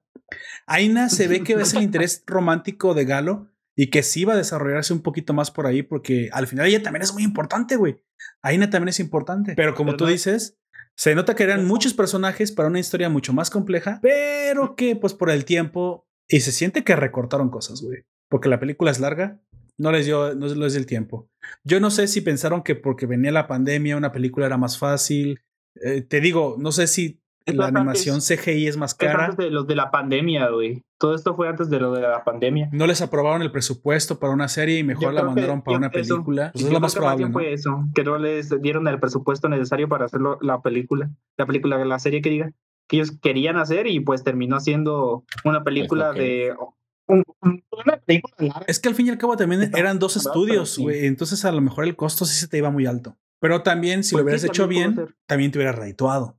Aquí creo que fue una mala decisión de los, sinceramente, una mala decisión de los, de los ejecutivos. No creo que de los estudios. Los estudios, pues, ahí está su arte, es, es intachable. Y aparte con las precuelas de la parte del Día de Leon y el Día de Galo, se nota que esto arrancaba desde antes, o sea, se nota la, el episodio cero obviamente esto era una serie. Bueno, lamentablemente, pues no, no lo quisieron hacer así. Rescatemos lo que sí tenemos y no tanto lo que no tenemos. El, enemigo, amigo, o sea, yo en un momento sí pensé, dije, es su waifu. En el póster dije, ah, la chica, la rubia contra el Camina. El peli azul. Y cuando empieza a hablar en español con una, un vocerrón, así de, oh, yo soy Leon. Y yo, ¿qué? De hecho, sí, de hecho tiene la voz más gruesa que, que Galo. En que Galo, güey. Sí. Dije, ah, las madres son tipo. De hecho, Ralex la estaba viendo conmigo. Me dice, ah, mira la waifu. Y de repente habla y dije, eh, te gustan los trapos. no, no, no. Es que no parecía. No parecía. No, no, no, no. O sea, sí estaba. Es que como está plano, pero ya sabes que ahorita todas las chicas están planas. Pero está re bonito, güey, el enemigo. O sea, dije, eh, a la madre. Y ese con, con armadura que aparece al principio, tiene una armadura de fuego, pues parece Seth, güey. Proyecto Seth. El tipo se ve mega peligroso. Nunca te esperas que sea esta rubia flaquita delicada, güey. Así es. Habla un poquito, ¿qué te pareció a ti la relación entre Galo y, Leon, amigo? Extraña, así como ya dijo Gunter. De hecho, la comunidad de, de, esa, de esa, el fandom de esa película. Ah, ¿de qué? ¿De trapitos? ¿De, ¿De qué? No, no, no, de la de Promare, porque hay una, se hizo una comunidad, pues, que nada más una película y dos obras. ¿En serio? Una comunidad bastante grande, sí, pero. Vuelve, vuelve. Sí, eh, ellos hacen el chip entre Galo y Lío. Ah, aunque el otro ya prácticamente toda Aina, no, ya, pero es por como de repente, es como si de repente se enamorara y se hicieran amigos, güey. Eso es la, no sé, como que es la, la, sensación que te. O sea, hicieron un bromance de una simple asociación heroica que tuvieron en, el, en el, la película. No, no, es un bromance, es, un romance normal. Ah, es un romance de verdad. No. Sí, sí, pero es ya la comunidad. Pero es que también en parte la gente se entiende porque, como dijo, que primero, y yo que estoy contra ti y ya es como de, ahora somos amiguitos. Como que fue demasiado rápido y eso fue como que los incentivó a, a shipearlos. Sí, yo también dije que esto es material para Fujioshi. Sinceramente dije, ah, esto inmediatamente van a, a Fujioshar. Obviamente, y se presta, y aparte el tipo se presta, güey, porque a menos de que tú no hayas visto la película y ves nada más el póster, si te vas con la, con la finta de que son es una chica y un chico, porque aparte tiene esos rasgos delgados, o sea, entiendo que su poder no viene de la musculatura, pero ves a, a está, pues, tiene la silueta de un hombre. Y ves a Leo. Amasado que las tortillas amasadas. está bien mamado también. No, sí, está bien mamado. pues es un, es un firefighter, güey, amigo. Es un, este, un bombero, pues eh, sí, sí, cuadra con su, con su figura, de hecho. Pues vemos al, al escuadrón congelante, vemos al eh, Vulcano, que es su líder. Y es un tipo todavía que parece la roca, pero más chetado todavía, como que se metió más anaeróbicos. Pero es, es raro porque Leo no parece, o sea, su cuerpo parece el de un muchacho, y muy probablemente esa es la razón, lo es, pero tiene esos rasgos muy andróginos, lo cual pues no sé si, muy probablemente, no, yo creo que sí es, güey. Es un guiño a las Fujoshis porque obviamente Studio Trigger quiere vender y sabe que pues que son un mercado potencial muy, esto vende. esto muy viable. Muy viable. Supongo que no me voy a quejar, digo, me dieron a la waifu, Aina está bastante bien, de hecho dos waifus, la hermana de, Aina, la waifu científica y la waifu mecánica y la Loli, pero bueno, a mí la Loli no me gustó tanto. Pero bueno. Yo me quedo con la hermana. ¿Cuál de las dos? Gracias. Ah, la científica. sí, estaba bien. Se ve que ya, ya es madurita, ya aguanta. Ya aguanta tres garrafones.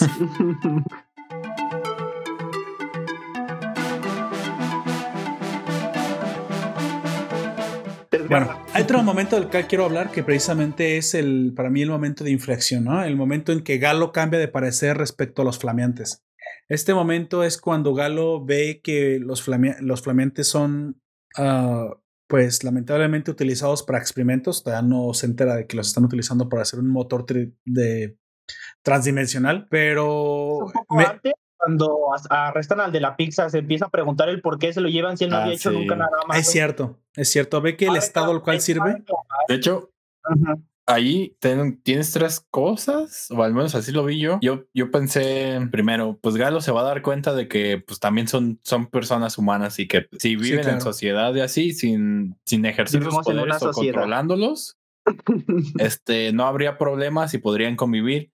Entonces ahí la resolución que, se me ocurría era de que el, niño andrógino podría hacer las paces llegando después de su pelea a negociar con el de, ah, nosotros también somos humanos y después con eso vendría reforzado con la muerte que ve, que se, cuando se convierte en ceniza. Exacto. Después de que escapan de, prisión, y todo eso iría reforzando esa, ese pensamiento en él en el de que pues también son personas y no en esta cosa extraña de que nada más de nos volvemos compas porque el malo es otro. Exactamente, exactamente. Creo que en algún momento Leon no dio suficiente tiempo para que él se involucrara un poquito más con los flameantes, que notara que, había algo mal en lo que estaba sucediendo en la ciudad. Eh, lo de la pizza fue una pizza. Otro. Sí, lo de la pizza fue una pista, pero realmente todavía no sabe por qué.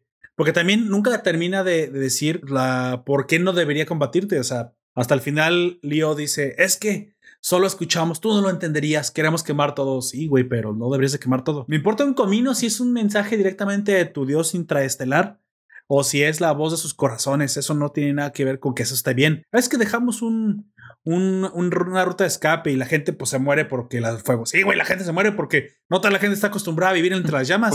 ¿Qué pedo? Porque no son de fuego. Güey, no son de fuego. Sí, Leo no termina de, de hecho no termina de caerme muy bien, ¿eh? Eso, sí te lo digo, o sea, su justificación no es, no de los buena. entre comillas, de ellos, me cae mejor el tipo del cabello largo, güey. Ah, sí, uno de los que, anda con él, ¿no? Ah, Alistair Proyecto. Ese que se convierte, creo que en toro. Sí. sí. Para los que conocen League of Legends, pues ya saben, parece Alistair. principal me cae más chichicles que él mismo, güey. No me cae mal, pero tampoco me cae tan bien como tal vez Galo, que él sí me, me cayó bien. O tal vez el Paris, que aunque pasa, pasa muy poco tiempo en pantalla, se nota que es muy eh, bien buen pedo, el, el, moreno. Sí, sí, sí. De hecho.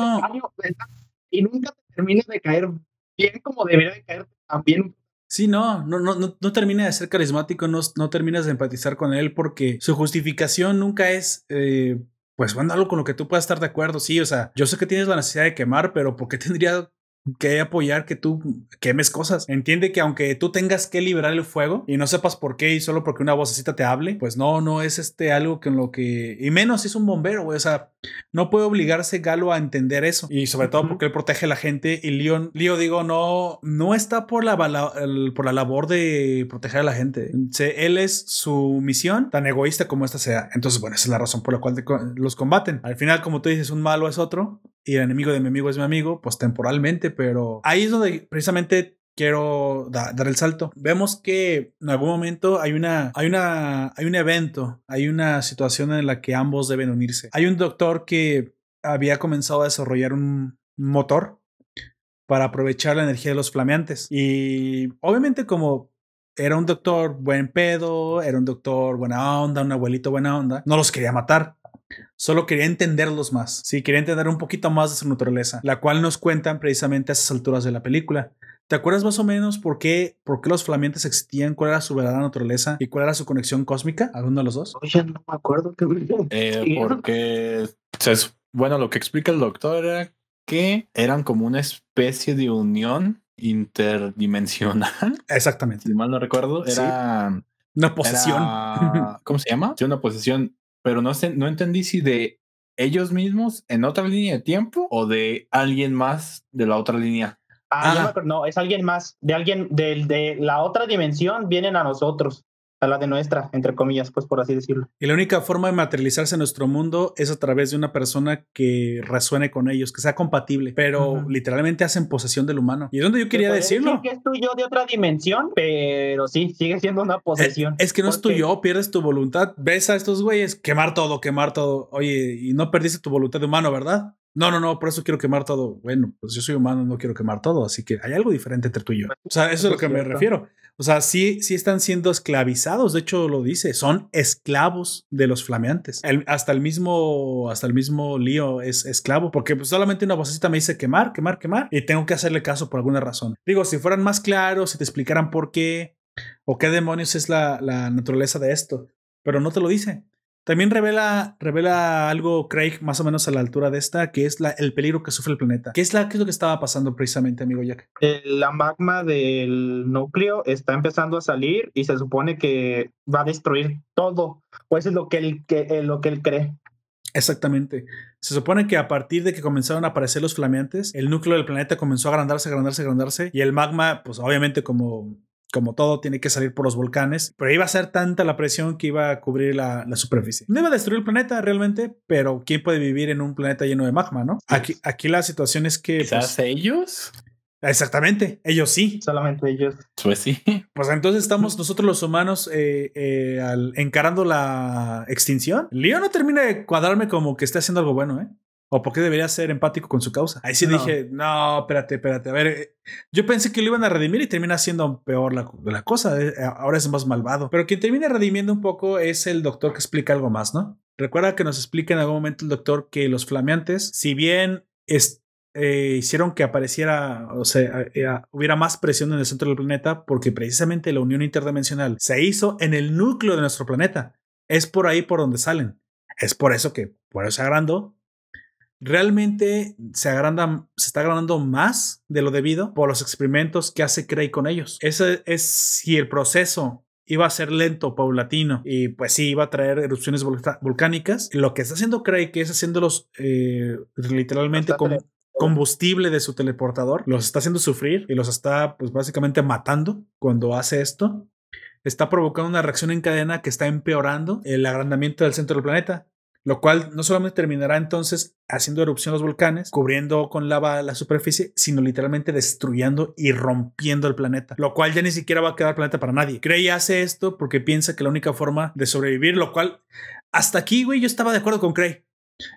o sea, yo no encontraba del fallo en su lógica, como dice Malcolm, güey. Oye, si ya no puedes hacer nada, pues te largas, te vas, tomas tu nave y te vas a otro planeta. Y si tienes que sacrificar a esos hijos de puta que son los que destruyeron tu planeta, que pues realmente. lo hago. Pues lo haces. Pues no, no, no, están viendo por ti, güey. Están queriendo quemar todo. Entonces es cruel, pero aquí estamos hablando de supervivencia.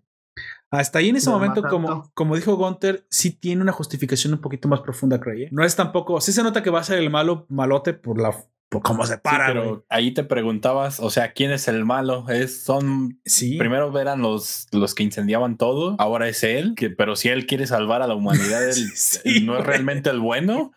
Sí, güey, o sea. que nosotros diríamos maquiavélicos eh, antes de que sí, sabemos que Maquiavelo nunca dijo esa frase, pero pues ya se nos apegó esa pues fue el, ya la costumbre, el fin justifica los, los miedos, digo, los medios. Los miedos, sí. Mira, aquí la, lo que tú te puedes preguntar, bueno, si es una opción horrible, ¿hay una mejor? Y la verdad es que hasta este momento, ya avanzados tres cuartos la película, no, no ves que hay una mejor solución. No. O sea, no la hay. O sea, dices, bueno, es que ¿Y qué haces? Los dejas vivir todavía, pero quieren quemar todo. La opción es quedarse en el planeta peleando contra unos tipos que quieren quemar todo mientras el, el núcleo se agranda y se agranda paulatinamente. O la otra es utilizar a los tipos que quieren quemar todo y te largas con ellos, con, usándolos como combustible a un lugar más seguro donde puedas vivir y ellos mismos no lo hayan destruido.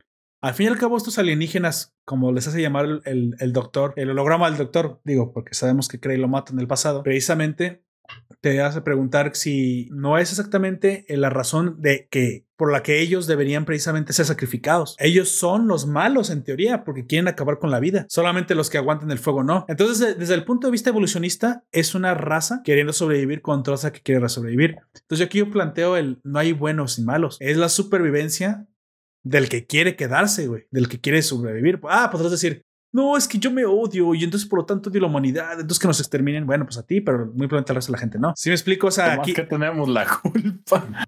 Exactamente, digo, pues hay, que, hay gente que se quiere suicidar, pues que se prenda en fuego. Eso podrías decir en Promare, pero la, otra gente no se quiere morir. Y esos cabrones son, son cabezas duras y no quieren dejar de lado su... Digo, ya lo saben, la, la opción es capturar, pero si de todos modos ya capturados el núcleo no se puede parar, recuerda que hace mucho hincapié y le preguntan muchas veces a Cray, ¿es que no encontraste otra forma? Te rendiste. Güey, no es como que te rindas a ver, tú ve al núcleo del planeta, cabrón. O sea, qué chingados, con pura voluntad. Si es una pendejada la que dice en algún momento Galo, ¿eh? es que te rendiste. Otra vez. Y bueno, güey, entonces tengo la tecnología, soy, el millonario, soy un millonario, tengo la tecnología más avanzada del planeta. Y de hecho sí podría parar el, el núcleo con una arma congelante súper avanzada, pero no se puede llegar de ninguna forma. Es que hay que encontrarla, güey. O sea, cuando la quieres encontrar, pones gente a investigar. Tengo años investigando y no la he encontrado. Es como el gámbate, güey. O sea, sí, gámbate tu puta madre, güey. O sea, ¿cómo, ¿cómo, te vas a esforzar más? Sí, es imposible. O sea, es, es un absurdo. Pero también, aunque congelaras el núcleo, eso no mandaría la chingada al planeta pues, de todos modos. Exactamente. bueno, a eso es a lo que me refiero. Así dije, a ver, ah, ay, Trigger, aquí sí te. O algo le falta a la serie, o faltó desarrollo, o algo no me estás planteando, porque el lío no me termina de convencer. Sí, pobrecita gente, los utilizan y todo, pero es que, ¿cuál es la opción? No me das una solución, no hay una respuesta. Y la verdad que esta es la parte que a mí no me gustó. La, la solución, güey, el cómo, cómo el, el nudo se llega a su clímax y encontramos una solución que para mí es bastante malita, bastante injustificada. Este tipo de cosas son las que yo no perdono, güey. Podría decir que fue una sorpresa, que iba bastante acorde a los poderes que después te muestran, pero si fue por falta de tiempo, por falta de capítulos, sí se siente como un Deus Ex Máquina, ¿no? Y no solamente estoy hablando del robot que se llamaba Deus Ex Máquina, güey. Sí. Así cierto, así se llamaba. Así se llamaba, güey. Dije, mmm, guiño, guiño, guiño, guiño. O sea, como el mismo autor dice, mira, como no tengo tiempo, me voy a sacar la respuesta de la manga. Deus Ex Máquina. El culo. Diría diría el Medicine Day del Jaimico. Así es, diría Jaimico del trasero. ¿Te acuerdas cuál era la solución sacada de la, de la manga, amigo? ¿Detenerlo? bueno, a lo mejor eh, la situación es que era bastante ilógica. Se supone que, las voces le decían a los, a los eh, flameantes, a los Burnish, que quemaran todo porque era la solución. El problema es que no sabes qué es la solución. No es lógico que quemes todo y que esa sea la solución.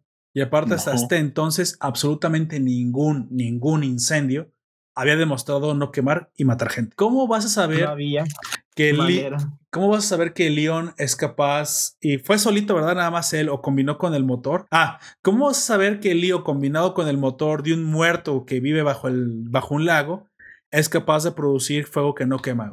Combinado con la voluntad de fuego del ninja de Galo que se hace su mejor amigo ya hoy, que es lo que impide que quemen entonces a las personas. ¿Cómo vas a saber que hay un fuego combinado de fuego humano con fuego real que combinan en flamas salvadoras? ¿Sí me explico? O sea, está como... Nadie le iba a, Güey. Sí, no, nunca nadie le iba a averiguar así, güey. Güey, no, es como. ¿Quién es el asesino? Nunca lo iban a averiguar porque el asesino no existía. Es Dios, güey, que está literalmente matando con. Y de repente te das cuenta que estás dentro de. No sé, de, de, Mirai Nikki. Sí, o sea. En Coco. ah, güey, pero sí, sí te dan pistas de que lo que está sucediendo. Coco no está tan sacado sí se va construyendo, sí se va construyendo y hasta. Pero al último, o sea, si ella podía viajar entre ambos mundos de manera que ella quisiera. No, sí le. Nunca, ¿Por qué nunca se movió? Sí hubo ahí como un fallo, ¿no? Supongo que era un, bug de su poder. Un bug. De ahí en fuera, pues lo demás está planteado. Pero eso sí, al final es como de. Tienes que vivir como que esto es un Deus Ex mm. Máquina y que aparte te lo cantaron, güey que iba a ser un Deus Ex Machina. no, cuando no hubieras visto, estaba haciendo de comer. y porque te digo que nos quedamos dormidos, entonces la terminé de ver hoy. Sí. Eh, estaba haciendo de comer y pues sale el del robot y dice Deus Ex Máquina y yo, ah, ira pues, ir estos vatos pues. ¿Qué es? Era, lo hacen sutilmente. o sea, ya, chingue su madre, ¿cómo le ponemos? pues lo que es, güey. Ay, sí, güey, que se hubiera llamado. Eh, no, eh, sacado del. No, no. Bueno, curiosamente, vemos. Lo pondré en el nombre. Quiero pensar que lo sucedió ahí es que su poder combinado con el motor completo, creo que el doctor, mira, la única forma en la que esto no quede tan mal es que el doctor, doctor, el doctor, ¿El doctor? previamente asesinado por Craig, ya sabía cómo solucionar las cosas. Ya sabía que el fuego de los Burnish, de los extraterrestres, tenía algo que ver con, muy probablemente, lo que, con la apertura de la dimensión. Quiero suponer que el doctor, en su infinita sabiduría doctoril y científico, y científico loco, había hecho estudios donde había deducido que la única forma de cerrar la brecha interdimensional era mandar los Burnish a su hogar, a todos pero de golpe. Pero tenían que acabarse la energía, supongo, porque están supercargados. Al acabarse o agotarse la energía de los Burnish en un estallido multiétnico, digo, multiflamal, iban a, iban a acabarse sin energía y van a poder regresarlos a la, a la puerta, de vuelta, como los kaijus de, de Pacific Rim. Quiero suponer que eso lo dedujo. Pero son como, como son extraterrestres y son interdimensionales y están en su mayoría en el centro del planeta, la única forma para llegar a ellos es a través del vínculo que se tiene de un Burnish, ¿sí? que tiene como este vínculo interdimensional de uno a otros. Supongo que dedujo que tenía que ser uno especialmente fuerte. Creemos que Galo es el más fuerte de ellos y luego se sacan. Lo de que a mí sí me sorprendió, aunque después no tanto porque lo he visto antes, es que Cray mismo era un Burnish. Y no solamente uno, el más fuerte y el, único, poderoso. Y el único que sí podía tener control sobre el Burnish, lo cual me pareció que no era. Dije al final, creí, no, no me lo puedo creer como un villano, güey, porque yo no sé qué era en su lugar. Y yo. lo que faltaba. es moralmente ambiguo, güey, este Cray. y es muy moralmente ambiguo. ¿Sabes? Cuando vi Brand New Animal, este. Yo ya sabía que el malo era ese porque se parecen demasiado los dos güeyes. Ah, sí. Rubio, parece gringo y parece rico. Ya sabes, güey, tiene que ser el malo. Tiene que ser el malo. Quizás también por eso fue mi respuesta en, en esta, güey, por lo del Brandt, que fue que la vi antes que la película.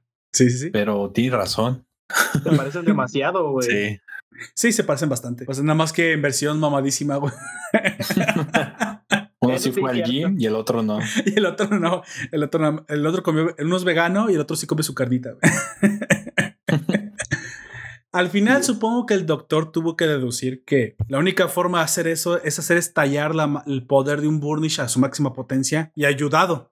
Sabe que tienen un poder más allá escondido, pero tiene que utilizar una máquina humana que los haga que los haga arder a su máxima potencia, a su máxima expresión a través de ese vínculo. Supongo que esa fue la primera versión la primera versión que los mataba y que estaba tan incompleta que lo único que hacía era abrir portales, pero no conectarse. Y yo creo que el punto es que no abriera nada más el portal, sino que se conectara con, con, el, con el planeta origen para que los pudiera mandar de regreso a la hora que los hiciera arder. Ahí sí es lógico que entonces que estuviera tan incompleto el, el motor que simplemente lo que Cray estaba utilizando era un fallo del motor como su solución, ya que el verdadero motor, una vez completo, no solamente no los iba a matar y no solamente no iba a abrir un portal interdimensional a quién sabe dónde, güey.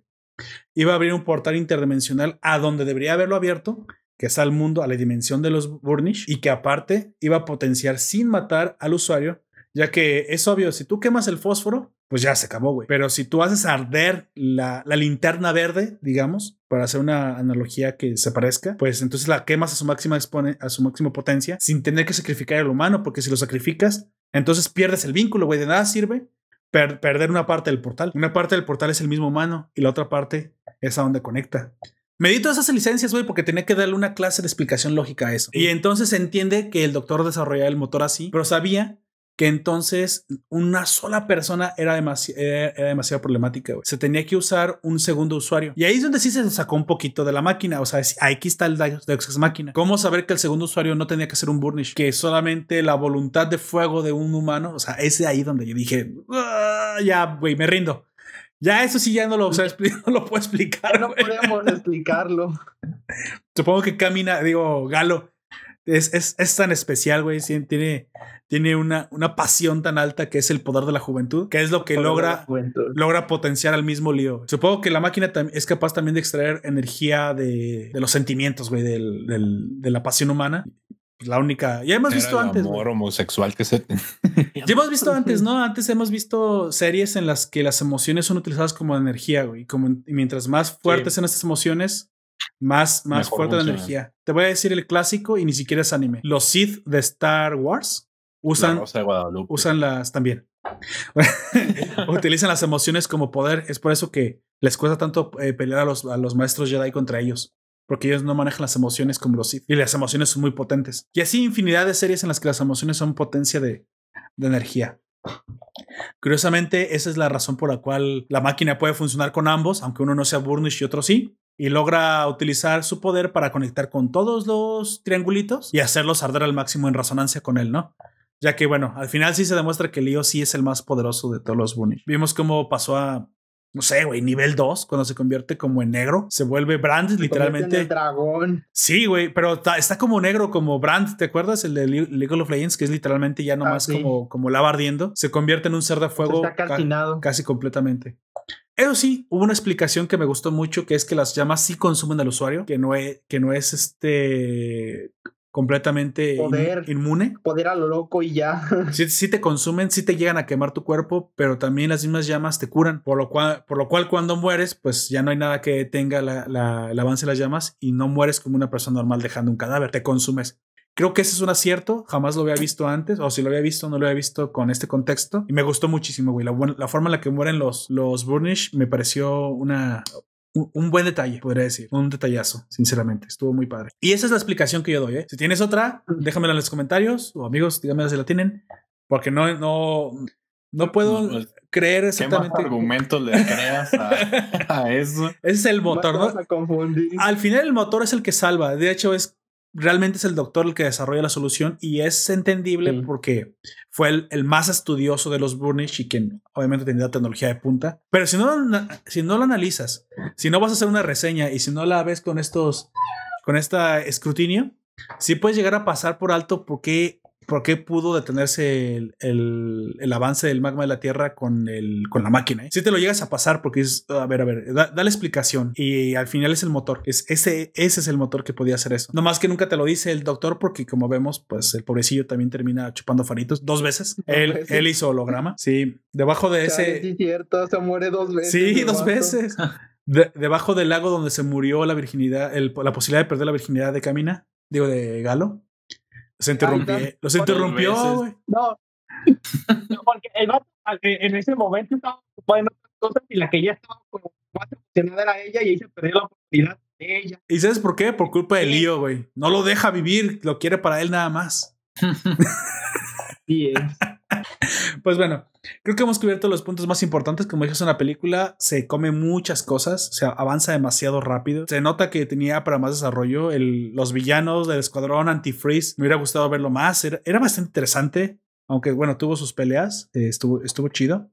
También vimos en las precuelas que vuelve a salir como que sabían esto que yo dije y volvieron a ponerle un poquito más de tiempo para verlo un poquito más. El escuadrón eh, comandado por los Vulcano, por Vulcano, que curiosamente me recuerda a, la, a, no Shubutai cuando los mismos departamentos tienen otros departamentos enemigos, curiosamente. Sí. O sea, ahí, ahí ves la referencia directamente a eso, de que no siempre se llevan bien entre agencias. Y pues bueno, vamos pasando un poquito a la, a la conclusión. Eh, Dígame, amigo, ya primero usted, de toda la película, ¿qué, ¿qué, escena fue lo que más le gustó? ¿Qué, qué es lo que más puede rescatar de, de, esta película que a usted le haya llegado? A pesar de que no me gusta mucho Lío, la escena que más me gustó por cómo se ve todo es cuando se convierte en dragón, güey. Uh -huh, uh -huh. Dime, ¿por qué? Que se pone toda la piel de color negro y es como te dices que prácticamente está pero es porque está bien emputado. Sí, sí, sí, es una escena impresionante. Sinceramente, es de las. Sí que más, más dinero, le echaron todos los dineros ahí, güey, porque quema toda la ciudad, el pinche dragón vuela. Pasa, pasa a ser Super Saiyan fase 2 y que, que curiosamente, o sea, todo, nada tiene mucha explicación, pero también, si te fijas, nadie se pregunta muy bien eso, ¿eh? Todos damos por sentado no. que, que Leo también podía hacer eso y si te fijas, no es cualquier cosa lo que hizo. Pasó a un no, poder que jamás, nunca había, nadie había demostrado y, y solidificó solidificó un, una, un dragón como en una forma de ser vivo. Tanto era su odio por, por sí. Galo. No, no era por Galo, güey. Era por el güerote. Como... Era por Craig, güey. No, era... no ah, por Galo solamente podía sentir amor. Recuerda que el odio ah, se convierte sí. en amor, güey. Güey, le apestó la cita con la Anya, güey. Sí. La... Y ahí se estaba cosiendo la rosa ahí, güey. Tu amigo Gunter, ¿qué, ¿qué es lo que más rescatas, aunque no te haya gustado tanto la película? Mm, yo creo que el momento de cuando le dis, de, les dicen a todos, bueno, al personal, de que uh -huh. este, el gobernador fue el que mató al, al doctor. Oh, sí. Doctor. Pero por la, la, decisión que toma la hermana. Sí, de sí, cambiarse de bando. Sí, de cambiarse de bando, pero aparte en esa, yo no me esperaba que se cambiara de bando porque la situación, al menos como nos la plantearon, fue como de, no, no importa, entonces ha de ser un fraude. Este, tú enciende los motores. ¿Estás seguro? Sí, sí, enciéndelos. Bueno, pues yo haré mi trabajo al fin. Al cabo, que pero, eso me pero fíjate que Cray dice algo muy cierto también, que también no puedes decir, a veces no puedes decir si es bueno o malo. Dice a la doctora que está teniendo dudas. Mire, doctora, Casi, casi, o sea, entiendo que tenga dudas, pero la ciencia requiere sacrificios. Pues sí. ¿Tienes otra solución? Eso es cierto. Ok. Por y eso, para, allí... de hecho, hasta después se da cuenta de que sí había más soluciones y se arrepiente el vato, porque eh, el vato no es un villano, él estaba determinado a salvar a, sí, a la sí. gente pues de ahí. Tal vez no era el método correcto y porque no había entendido el mensaje del viejito que se muere dos veces. Sí, Pero esa es la única forma en la que termina siendo villano villano, ¿no? Porque hasta uh -huh. este momento, hasta que te enteras de que es un asesino, no es bastante claro su lado de la justicia. Creo que la única uh -huh. razón por la cual tú puedes condenar a Cray en todo es porque, pues, porque, es, porque es un asesino, exactamente. Si no hubiera existido uh -huh. este, este, evento del doctor, me sería muy difícil juzgar a Craig. Cuando ya te enteras de, de, que él es el asesino y que eso provocó que no terminara dando una solución pacífica, dices, ah, güey, entonces sí, este cabrón sí era malo y lo que está haciendo, aunque hoy sea moralmente ambiguo, viene de, de, una persona que es capaz de matar y de tomar este, vidas en pos de lo que él cree sin verificar. Ahí sí te podré decir que entonces Craig se cae no se cae des, por lo que hizo después, se cae desde antes. Y lo que hizo después no es tan malo, te digo, no es tan moralmente ambiguo porque no, no encuentra solución. El problema es que aquí yo creo que la solución de Cray no era tan mala, el problema es que Cray es el que la estaba ejecutando. Y con sus antecedentes es, pues ese es ese problema, ¿no? Pues que eres tú el que lo está haciendo y por lo tanto sabemos que tus motivaciones no están siendo de lo más loables. Mejores. Y entonces yo te pregunto, de repente los hechos sí tienen que ver con la moral, ¿eh? Con la moral de quien los, quien los haga. Ahí es cuando te parece si es bueno o es malo. Si Cray fuera todo el tiempo bueno y vieras que hiciera esto malo, le darías el beneficio de la duda, ¿no? Y es bueno, ¿por qué lo haces? Te, y eso fue lo que hizo eh, Galo, le preguntó a Cray, para mí eres un héroe, okay. te voy a dar el beneficio de la duda. Y yo creo que la película, para no...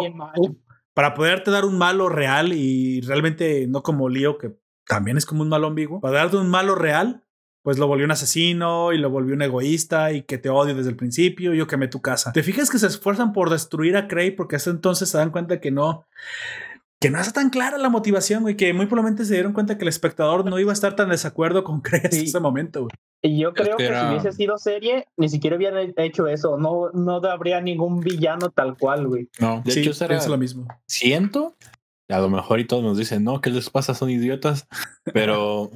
Oye, ¿qué te pasa? ¿Eres idiota? este, siento que esa era la, la solución para eso.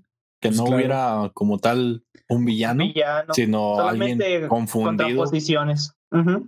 A falta de Deus Ex Máquina, supervivencia, ¿no? Sí, sí. bueno, y qué. Ah, bueno, yo diré. ¿Qué fue lo que más me gustó? Creo que me gustó muchísimo, me, me impactó mucho la, la, entrada, güey. Creo que es lo que más me gustó, la introducción.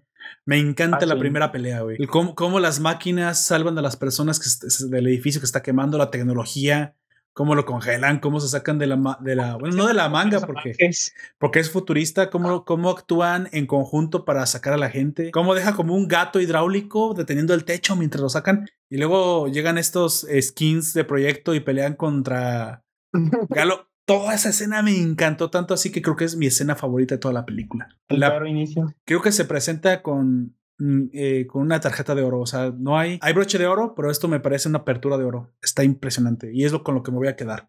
Porque al final, sinceramente, me decepcionó. Pero eh, por esto vale la pena. Las peleas, obviamente, pulcras, intachables, buenas peleas. Se, aunque hay clichés en las peleas y te das cuenta que hay algunos clichés, algunos son bastante. de hecho, yo creo que hacen homenajes, no plagios, otra vez. No me, no me gusta decirlo porque no, no, no lo es hacen muchos homenajes a muchas otras cosas. De repente me sentí que estaba viendo Robotech, estaba viendo Gundam Wing, estaba viendo otras series porque se nota que, que toman inspiración.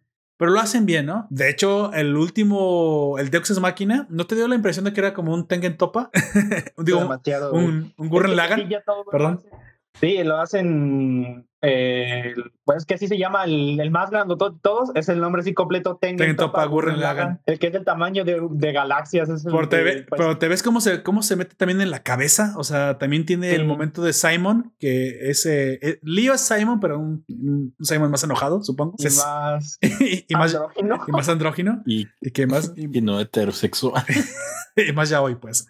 Dije, mira, esas son las referencias que a mí me gustan. Se sienten bien, pues. Se sienten en, un buen lugar. Son camina, pero vivo. Y creo que a veces no le damos suficiente, como fue muy acelerada, hay muchos detalles que, que, no los lograste apreciar demasiado, como el hecho de que solidifiquen las llamas, eso me encantó. Este lío de repente, cuando todavía no le quitan la, la, armadura, pelea con una espada solidificada de fuego que saca del... Eso está muy padre, o sea, creo que se nota que eran demasiadas buenas ideas que lamentablemente tuvieron que apresurar muy probablemente porque no les, dieron el presupuesto pues para hacer una serie bien desarrollada. Yo hasta creo que 13 capítulos con un, par de ovas hubieran sido apenas suficientes para dar una buena explicación.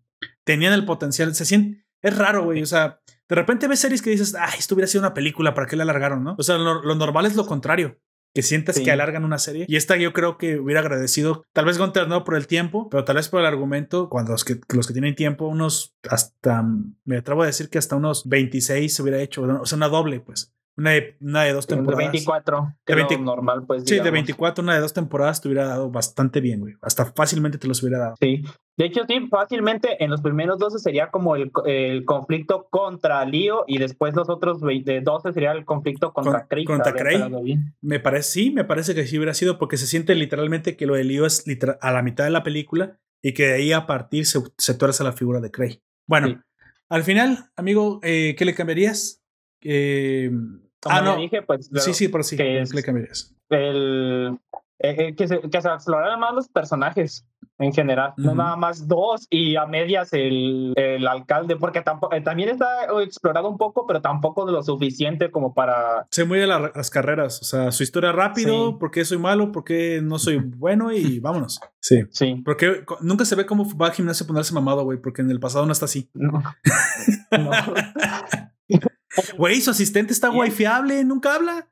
Lo poquito que habla, dije, oye, el asistente está fiable también. Sí. Está chido. Pues el vato también fue bombero, de, te lo dicen así de que pues ahí eh, entre las cosas que fue de bombero, pues haber puesto mamado. Y es lo que digo, o sea, al final no, no se siente que sea malo, o sea. Él no fue bombero, sí. No es malo malote. Sí, sí fue parte de la fuerza, él lo recomendó. ¿Qué fue bombero, güey? Ah. Y lo recomienda con la misma fuerza.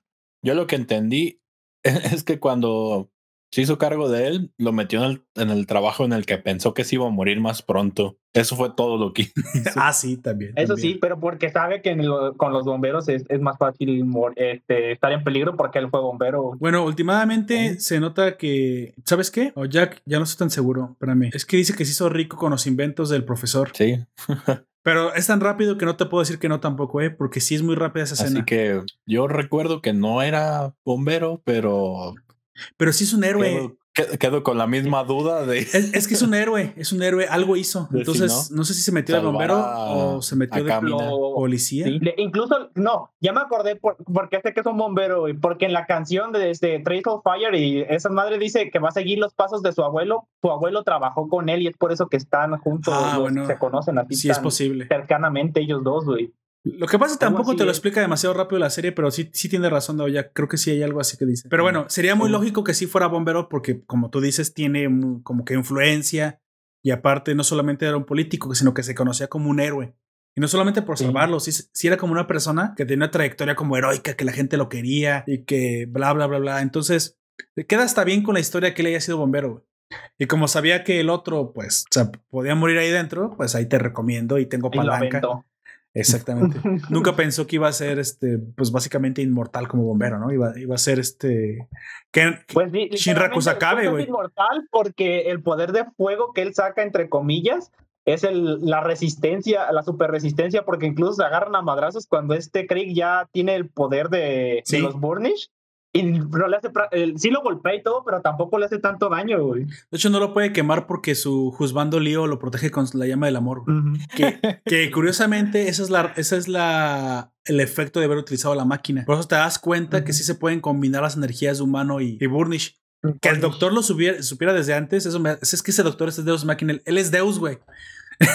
ese doctor es, lo sabía todo.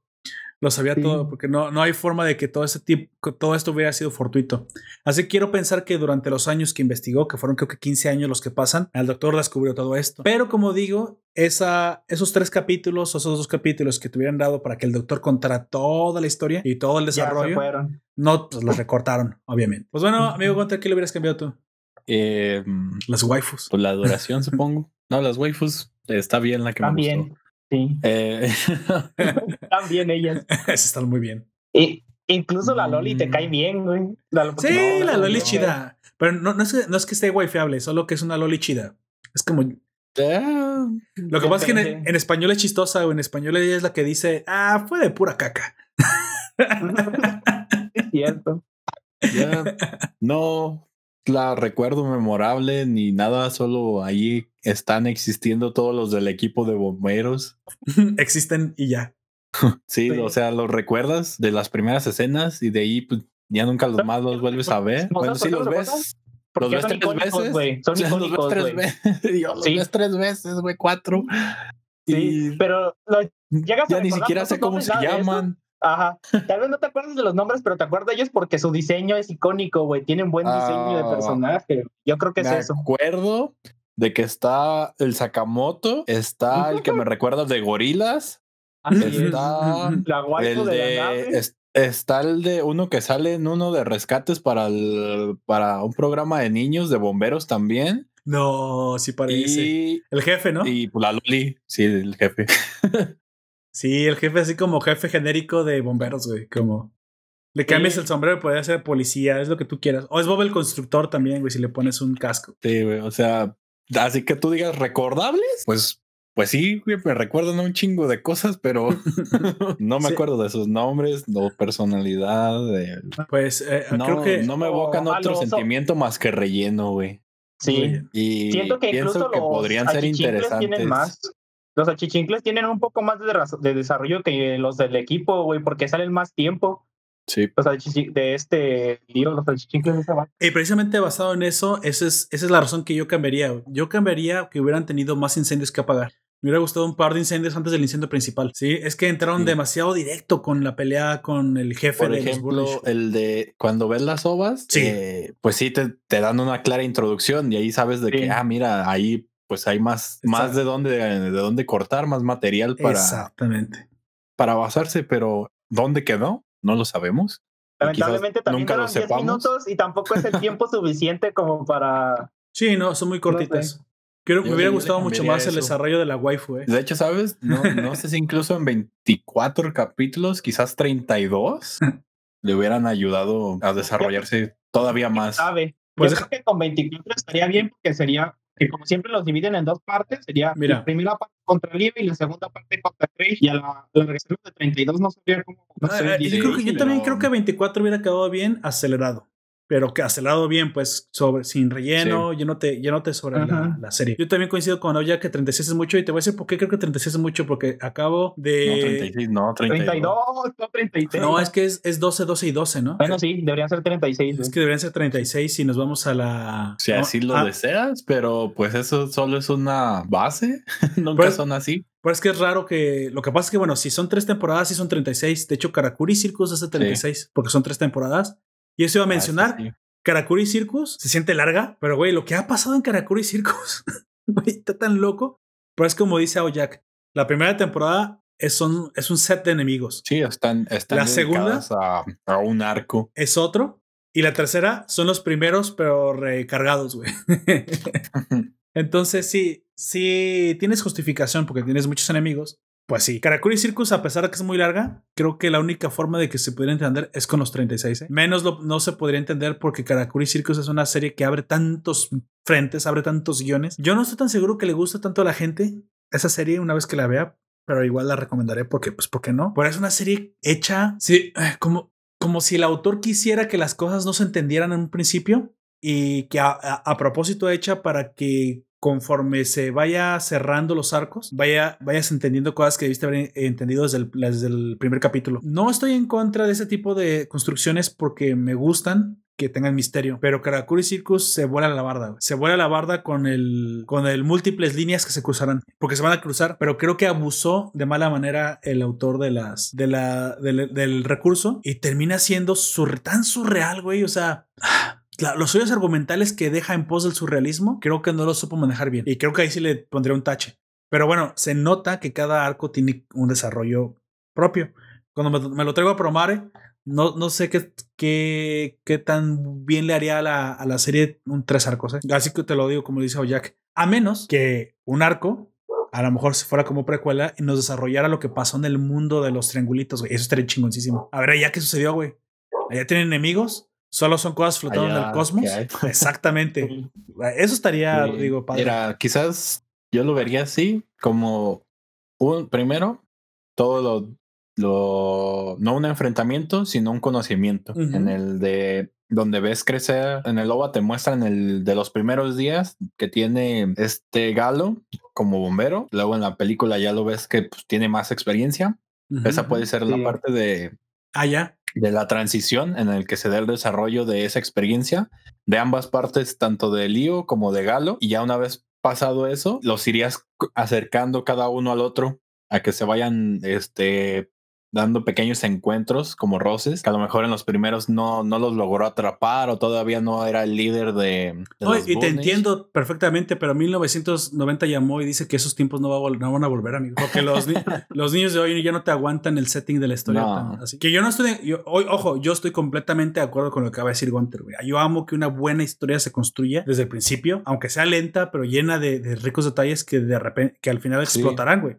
No es que ahí los tienes todos, pero pues por una u otra razón, ya sea el presupuesto, los tiempos, este, no sé, cualquier otra el cochino que dinero. les pudo haber, que les pudo haber afectado, pues ahora tenemos eh, Promare, que si bien los una hora 50 minutos, una hora 40 que dura, pues tienen tienes calidad, tienes diversión, buenas peleas y y está doblada al español para los que gustan para, Está doblada al español. a el castellano. No, no, no, al español mexicano, de hecho. Ah, español, Estados Unidos, perfecto. Estados Unidos. ¿Quién eres, eh, Android, güey? Cuando se configura. Qué chingados. No, sabías, pero todo este tiempo Gunter es una, ha sido una inteligencia artificial. Es chica, chicana, supongo, güey, porque. Así es. Pero bueno, pues o sea, puedes, puedes disfrutarla. Quizás sí. a lo mejor no te gusta tanto como a mí, o quizás sí, o quizás tú la amas, ya eso depende de ti. Exactamente, yo creo que esto no va a dejar indiferente a nadie. O te gusta la acción, o te gusta el doblaje, o te gustan las Algo te va a gustar. Sí, sí, creo que tiene para todos. No, no, no es perfecta. Es, tampoco nunca es ver cosas perfectas. De hecho, va a ser raro que veamos cosas perfectas, pero está pasable y al menos de mi parte sí la recomiendo. Dense una vuelta y, disfrútenla.